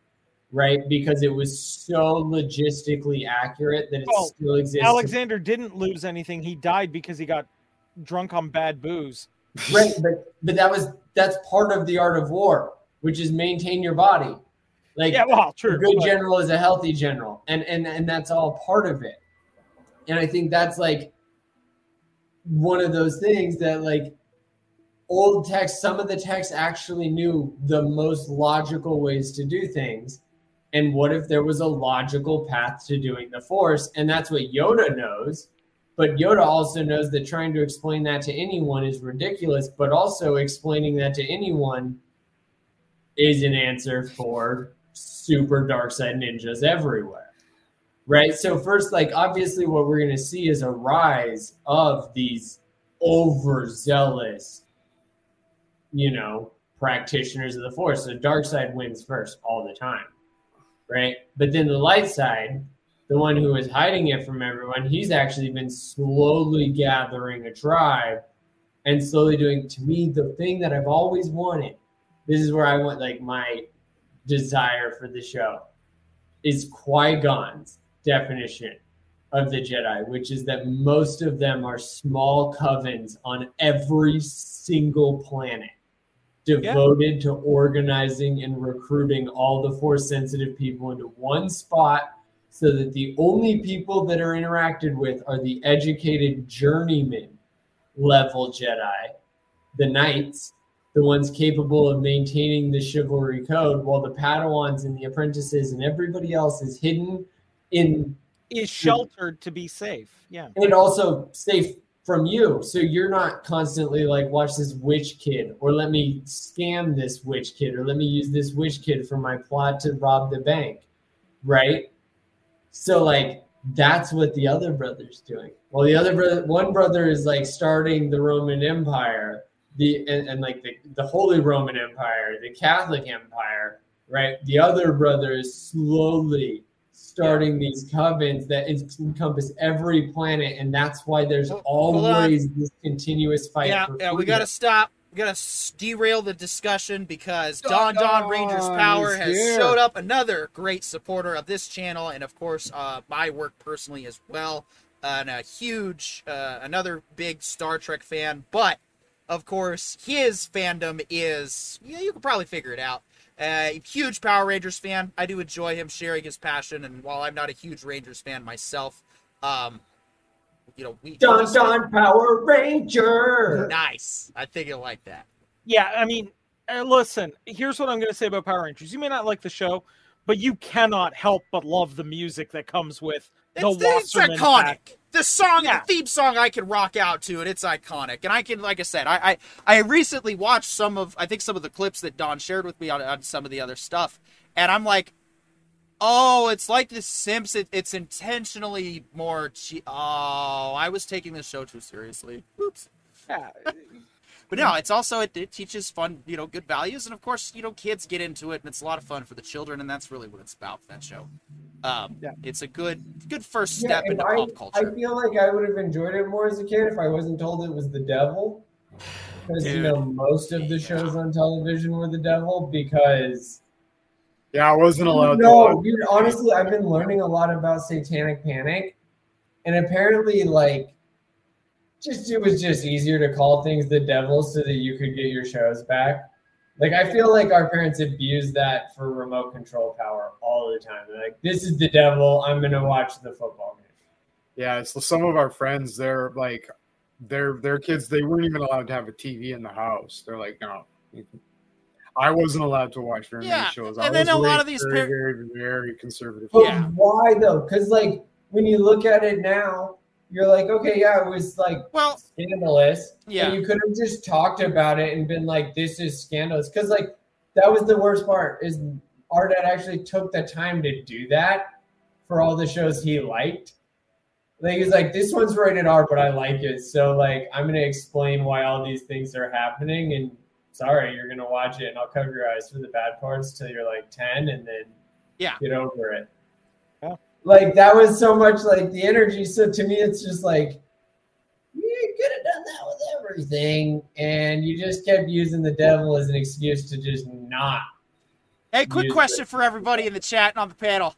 What's the difference between modern day woke culture and satanic panic? I'll uh, Yeah. I'll wait. The religious overtones. It's the same thing. It's just the ideology. Because as our brilliant and wise panelist Corione likes to say, is as far as the extreme left and the extreme right as they get further, they they actually come back around and meet because they end up having more in common with each other because they're both totalitarian idiots. And, Bro, and so it's actually like a that. ring. I love how you accredit that to Corion, but that was a hundred percent part of the Declaration of Independence Convention. Like the I- I discussions actually So- included so- that. Like John, so what what you're saying is I was one of the founding fathers confirmed? I would Yes. definitely not. I would not be surprised if it turned out that you're Jefferson this whole time, and I'd be so giddy as a schoolgirl. Like, yay! I, I, I, I can see it now. Like you guys have me like there, and it's like, let's see who you really are. yeah, And you pull off the mask. who's and it's like, the "Oh, king of England? yeah. It's Jefferson, third, yeah, the greatest president who ever lived. Killed the first national bank, and you know why did you free your slaves as soon as you should have? You were ready to give him up at the And- and- Declaration, And I'm all bro. like, and I would have gotten away with it too if it wasn't for you young kids. yeah, right? right. You For damn kids and your young virtue signaling. uh, You would have gotten it away with it too if it wasn't for my young kids. Yeah, there you go. yeah. oh man.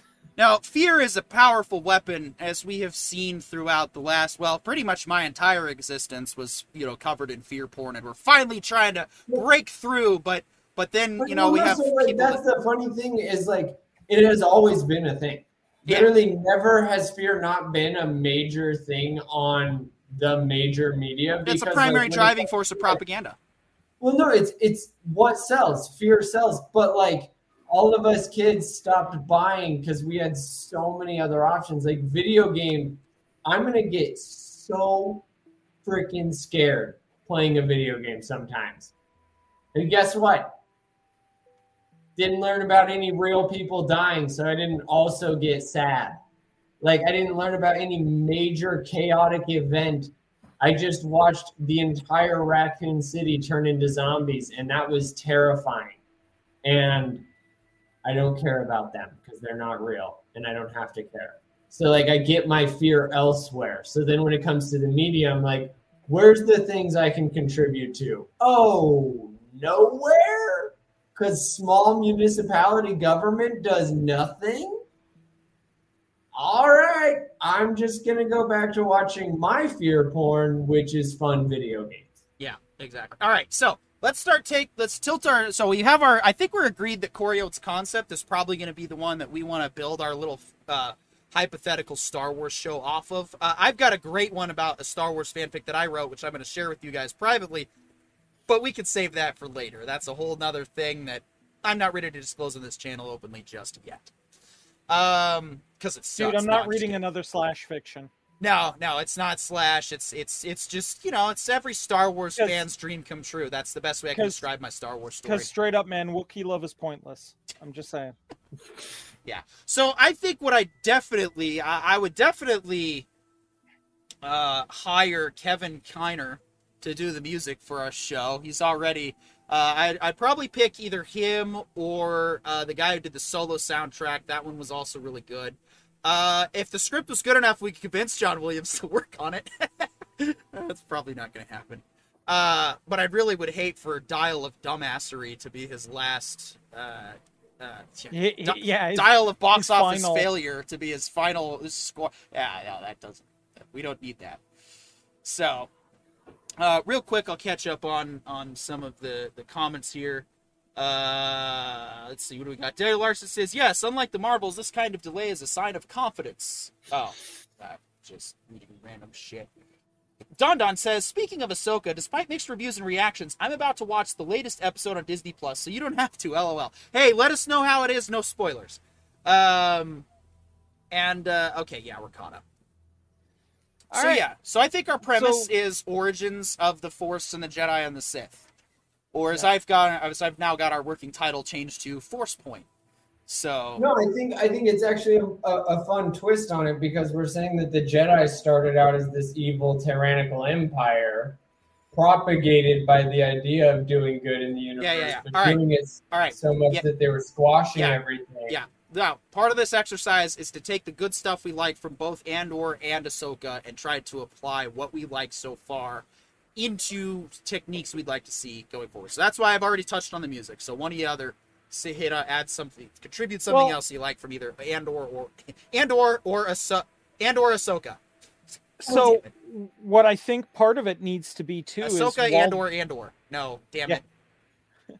Um, I mean, the key is going to make it to the the key difficulty is going to make it feel Star Warsy, but Star Warsy in such a way that um, you know, the technology still feels new, the galaxy still feels young, um, that things still feel lived in and grimy, but new technology at the same time.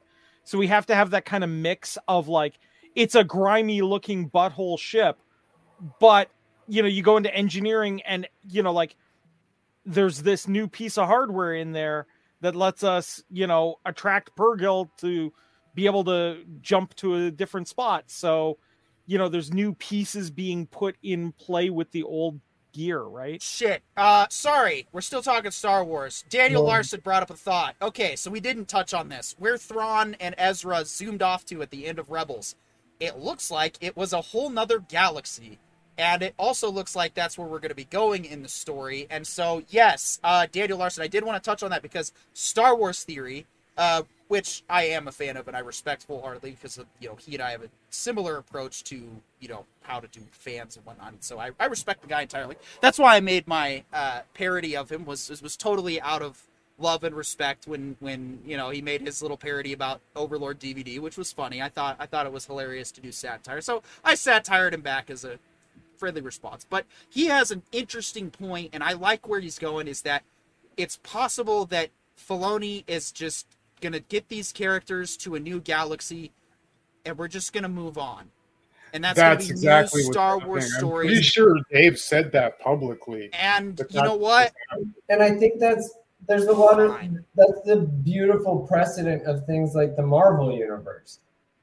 Like one of the things Stan Lee did is he numbered his universes. They're weird.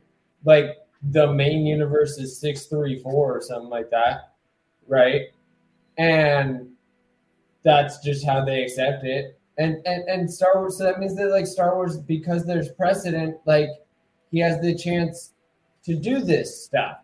And I like that, but man, does it get chaotic if you do it a lot? Like, look at Rick and Morty. Look at everything everywhere all at once. Like, it's it's just pure chaos if you have this be like a regular MacGuffin. Like these, even Back to the Future spun out. They were like, we got to go back back in time, and then it was like back back in the future, back back in the future, future, future, future.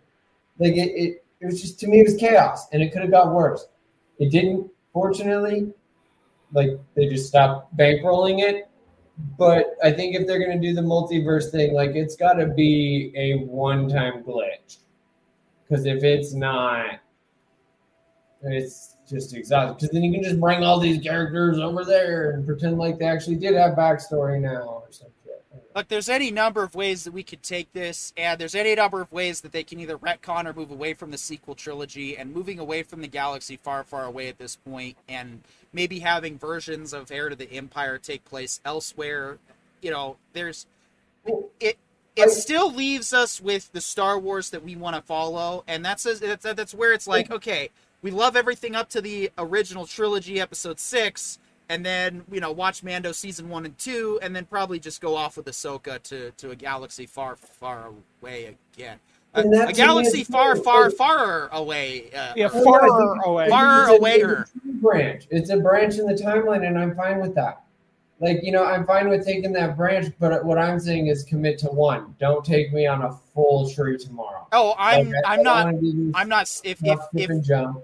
If Ahsoka's as good as it is, and we stay in that new galaxy, and that's where our new Star Wars goes forward, and we have Ahsoka, you know, original trilogy inspired Star like- Wars. And I'm it's just there. like, hey guys, we want all their technology, none of the rules. You cool with that? Yes. Well, and yeah, That's that's the other thing with the new galaxy. New rules could also apply. New physics, new anything. Yeah, exactly. And that's what I mean is like that's your exit. That is how you do a solid anthology style exit. But if it's like we're gonna also jump into this other claymation world, it's like please stop that.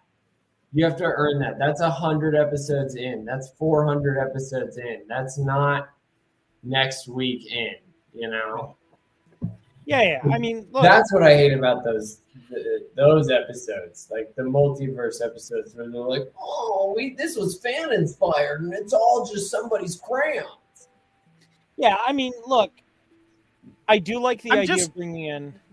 Oh, sorry. Oh, I was gonna say, did anyone see the Milky Way when they pulled up the galaxy map? Because I didn't think to look for it, but I'm now thinking about it. Like, because I'm just thinking in relative distance to the Milky Way, are they gonna be in a galaxy far, far, far away, or are they just gonna be in a galaxy far away? And that's gonna They're be probably gonna come that's to gonna our be the new title. galaxy. Is they're either gonna add another far or they're gonna drop one, They're come to our galaxy. or that's it. Yeah, it's in our galaxy, and they're rip, they're ripping off my fan fiction, which is entirely. Oh no, dude! I, I want them to like travel. Okay, if we're gonna go like balls to the wall, stupid, I want them to like travel to this new galaxy and find like space orcs from Warhammer 40k. Yeah. So Like, to let, us just let's just get like Tyranids or something in there, man. Yeah, so to clarify real quick, Dahlia says it's new, it's Star Wars, but with no Jedi, no Sith, no lightsabers, different tech, different physics. Why not make it a series? So I think different physics is all that I was getting at with the new galaxy. It would still be, oh yeah, we have lightsabers, Jedi. It'll still be Star Wars.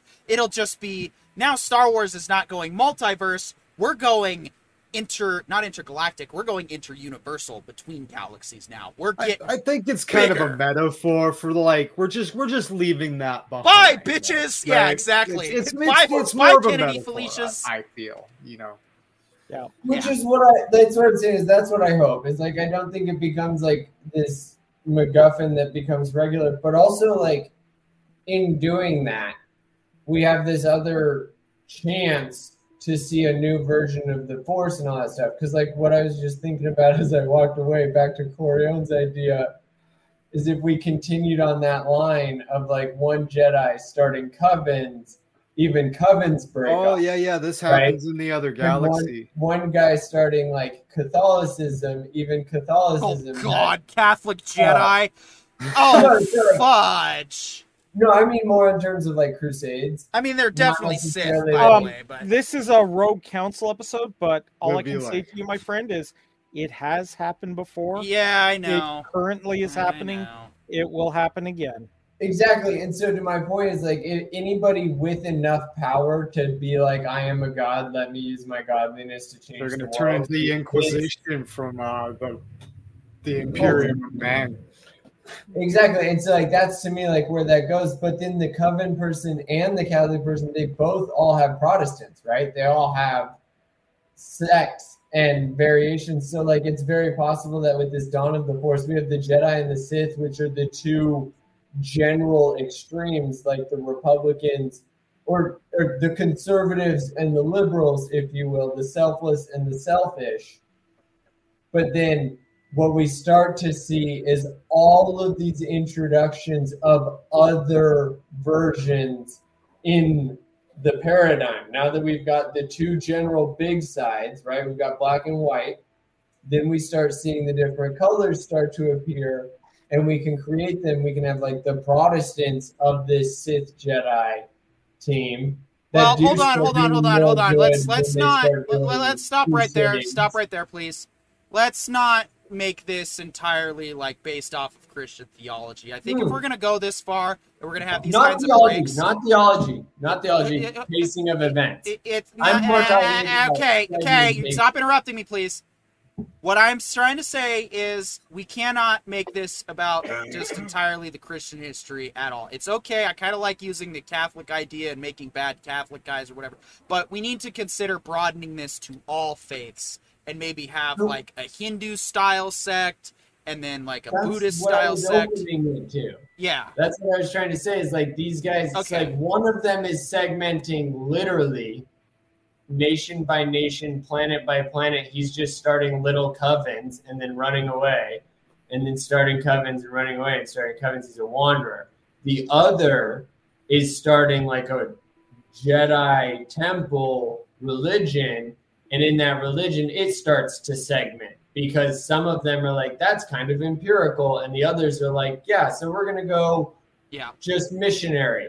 And they start to run into the covens. And so we start seeing these like more. I'm not trying to regulate anything. I'm yeah. more just no, I'm, talking I'm, about I'm just how saying, they segmented. Yeah, it's and just so that was you started with the you started with the Catholics, so they just started eventually the Protestants. Like, oh, we don't want to make this like a Christian origin allegory. It needs to be an all faiths no. inclusive no, idea. only as associative in describing the segmentation. Okay. Not associative in terms of like trying to tell any one story because I don't like that. I, I, yeah, and that's why I brought up what I said was just to just make sure we're more because to me like the Jedi story is basically the Avatar, but everybody's an Airbender and a Firebender.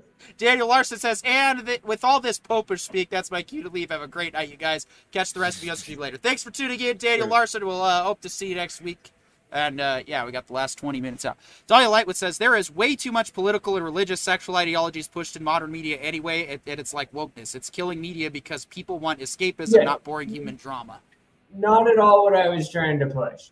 My goal was literally trying to use those as a demonstration for like the structural fabrication. Right. And, and I understand but that. Actual but... story events I would prefer were more like to me. I think we would just watch flashbacks of these kids on the island, and this is how they grew up. But what we're actually watching is as they. Nah, already... I don't want to do flashbacks. I'm already against that. We already have that in Andor. We've already done that in Star Wars. We did that with Mando. We do that as everybody's origin story. I think we, we need to. We can do commit... it we can do origin and then we can do we can do time them, jumps. Yeah we can do time jumps okay what about like accelerated educational montage? Yeah. I feel like the kid's life stuck on the island. I don't want it to become like a lord of the flies experience it'll be like lord of the flies for three or four episodes and then we can start either getting off the planet or time well, jumping. Or at the very least actually you know what? I'll capitulate. I'll capitulate I want the first couple of episodes to not be flashbacks. I want it to be this is the origin story, this is where it started. Now, if episode three or four, we want a hard jump, you know, 20, 30 years into the future to the, where you're saying that all the different versions of Jedi and Sith sects or whatever they want to call it should come up with original names. Whatever they want to. Yeah. Yeah. There's like multiple factions. Hold on. There's multiple factions and then it comes down to make something awesome. Can I finish, please? It comes down to creating a two-party religious system of you're either Jedi or Sith, and we can make it an allegory for control by creating such silly archetypes. And yet, the origins of the Jedi, it's like multiple sects and factions because, well, you know, the whole point of spirituality is it can open up to religious interpretation, and that's what, what it actually. Get Oh, dude, I got a great idea here. As we move along the time jump, what would be interesting is, is at some point, the two groups that like the two diverging opinions stop and go, you know what? we should all be working together for the betterment of everybody.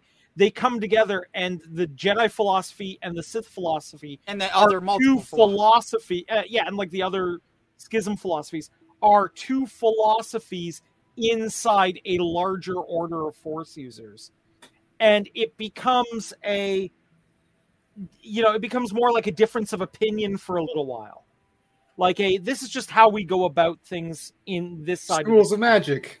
yeah, yeah, What if the College of Winterhold. Yeah, we got the, the these guys over here. We got guys over there. They all come to the table. What Yeah. if what if what it is is it these two kids writing these hyperforce things, right? And as they do it, like they're skipping time, but the world around them isn't. Oh, Right. sorry. I also wanted And to point out another. jumping in and Yeah. seeing what they've accidentally dominoed. Yeah, and then sorry to break real for quick for fan mail. Uh, Don on Power Rangers want to let you know. So if you guys are fans of Bob Barker and are sad that he passed away, which yes, it is sad. He, you know, got the closest to 100 without going over. Um, but Don Don Don says uh, we got a Price is Right special tribute this Thursday across CBS and Paramount Plus in the states with an encore airing on Labor Day. So if you are a fan of Bob Barker and you want to pay tribute or be a part of that, that's where you go. So thank you, Uh, Don, that's for so the. funny. yeah. How was that? The price is wrong, bitch. No, the Well- pri- the price was right for him to ascend into whatever comes next. all all I'm going to say is this: I was always taught as a young man not to speak ill of the dead, and be, with that in mind, I will say that Bob Barker was a human being, and that is all. I gotta know more on that story then, because uh, I uh, whatever it is. What, or or are you a Happy Gilmore fan? Is that what this Um, is? No, is- oh. I'm a Toronto Zoo fan. There's a whole thing with him. I've never heard that. Oh God, man, this was a street fight like you wouldn't believe. Well, I'll have to look into that because, eh, well, That's news to me. I'll check it out. yeah, that that should be interesting. But no, I mean, there's, it's not like he like you know was involved with the island of that guy that didn't exist, as far as I know. No, no, Okay. no. Uh, th- this is this is more to do with. Okay, straight up. Here's what happened. The Uh, truth is better than than than saving face. Than ambiguity. Yeah. Look, Toronto Zoo had an amazing, uh, diverse amount of animals, and one of the things we had was a very successful um, pack of elephants that was thriving. But it started getting up there in age, and we lost a couple in short order. Well, Bob Barker blows into town and decides this is a perfect reason why zoos should be zoos are terrible and shouldn't exist, and campaigned through ridiculous money at getting the zoo to get rid of its elephants. Now, I spent a lot of time hanging out with those elephants. I loved going to the zoo no. Oh. and just watching them. I would sketch them. That was my favorite animal for a long time. And this dude comes into town and takes my animals away. So now, yo, man, first, they should have neutered him. Second, spayed and neutered him. Second, they should have tagged his ear and tossed him into Africa butt naked and see how long he lasts. Because every one of those animals that he insisted they get re- they they return to their natural environment passed within two years. Oh yeah, no, So- they're not. They're not. Yeah, they're domesticated.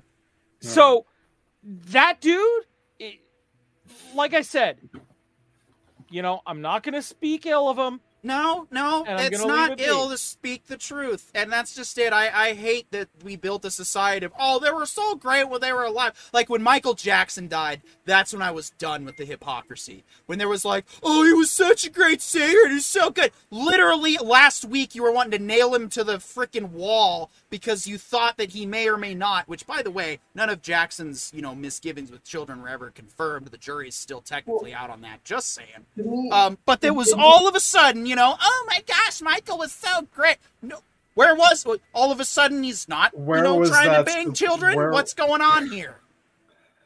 Well, I think it's it's the big thing of like trying to you know virtue signal the, like your feelings, but I think the biggest answer to it all is like separating art from artists. Like, yeah, art is awesome, and if you don't like the artist so much that it taints the art, that's a thing too.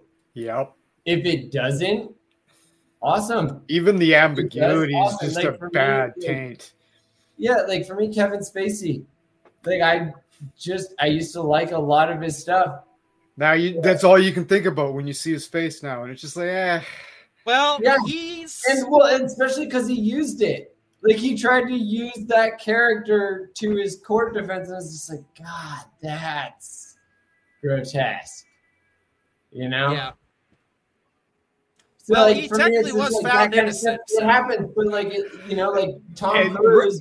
I still No, he was found not guilty. Not guilty movies, and but innocent That are dude two is different tainted things. beyond belief to me. Well, it, it doesn't matter. It, well, it, it does, but it, like I'm just gonna say, it doesn't matter whether they're guilty or not or wherever. But just just when I see Michael Jackson and when I see Kevin Spacey, that's what I think about, and it just ruins it for me.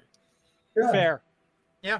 And but like for Tom Cruise, that dude is wild. A lot of the stuff I've heard about his character, I do not like in a person. no. But I've watched every Mission Impossible. Love him. I like the Jack Reacher movies that he was in because it's so funny that he was cast to play a six five dude. Yeah, right? Favorite joke in the universe. I've watched the movies many times because of that. So like for me, it is literally just like how you handle yourself so far you know and i think when like the thing for you know kevin spacey was the fact that like he actually used his characters to real life and that's gross Yeah. Yeah. So it's just that's why when it comes to people like, oh, I don't want to speak ill of the dead, like I get that. Obviously, don't you know piss on their grave or whatever. But the truth is not speaking ill, and anyone who says otherwise, like, oh, well, you shouldn't speak ill of the dead. You know what? If you're that afraid of the truth, get out of my life. I don't have time for it. You know, we, Fair we- enough. I we're, mean, we're look- basically yeah, truth writer brothers. Just basically what we really Yeah, are. look, I mean, I stop short of my, you know, my personal opinions on the matter, and I think that's the way to deal But with it. But that's a right? valid that's a valid complaint. That is a val that is valid animosity that you expressed because yes, it was a stupid before. environmentalist not you know, oh we're gonna get these elephants out of captivity. No, you just killed them. Good you job. got them all killed. Good job. Yeah. yeah. Yeah. No, the price was wrong Ignorance. for you, Bob. Yep. So and and no, and I don't think that you know that tarnishes the rest of who he is, but that's just the reality of what he did, and that was his actions and results. And so to you, Corione, he doesn't get a candle lit in your life, and he doesn't really get That's one it. to me because I don't really, if I don't know people personally, and, and a lot of this is jaded because you know when my mom passed away, it's it's like you know she died at 47, so when I hear oh celebrity died at 80, I'm like that's sad because mm. they died, but hey, they made it. Um, Yeah, I mean, look, there are some, and look, there are some actors that have lived a long time that, Yep. you know, I am sad to hear them go, if only Yep. because I will never get another opportunity to see their new work from them, Agreed. and that's sad.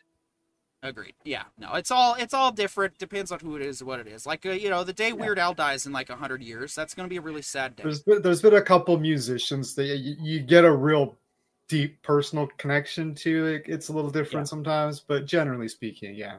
Oh yeah, Yeah. because of like Gilmore's what, like music. Children of Bodom, Alexi Laiho were the same age. We struggled with the same problems, and you know Yeah. when he went, it was like, mm. Oh, the, the- Yeah, the- it, it's like when when David Grohl dies, I'm going to be inconsolable for Oh, like a D- week. David Gilmour passes on the the lead singer and guitarist of Pink Floyd. Oh, that's gonna just be rough.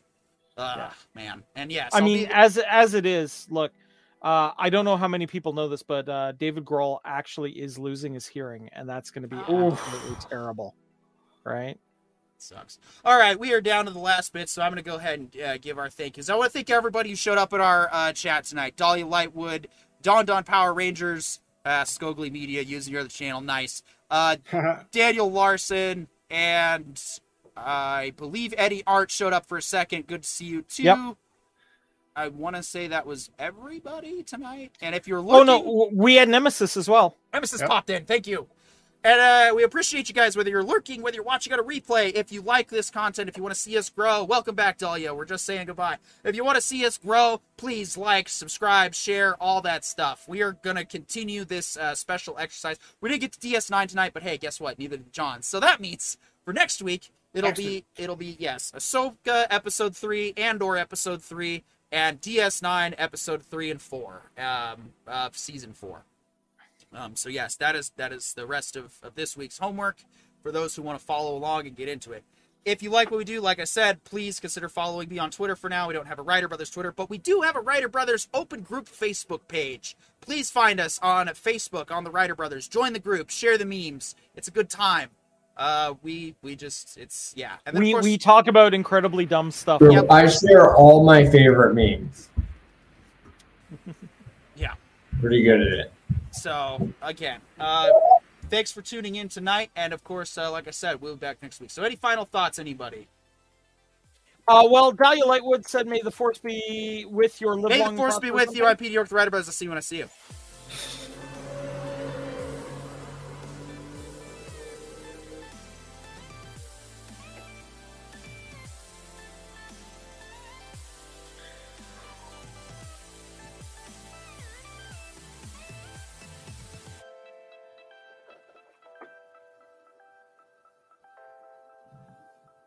This has been a presentation of the Writer Brothers Tuesday Night Live Show. The Writer Brothers. If you don't like us, we don't care.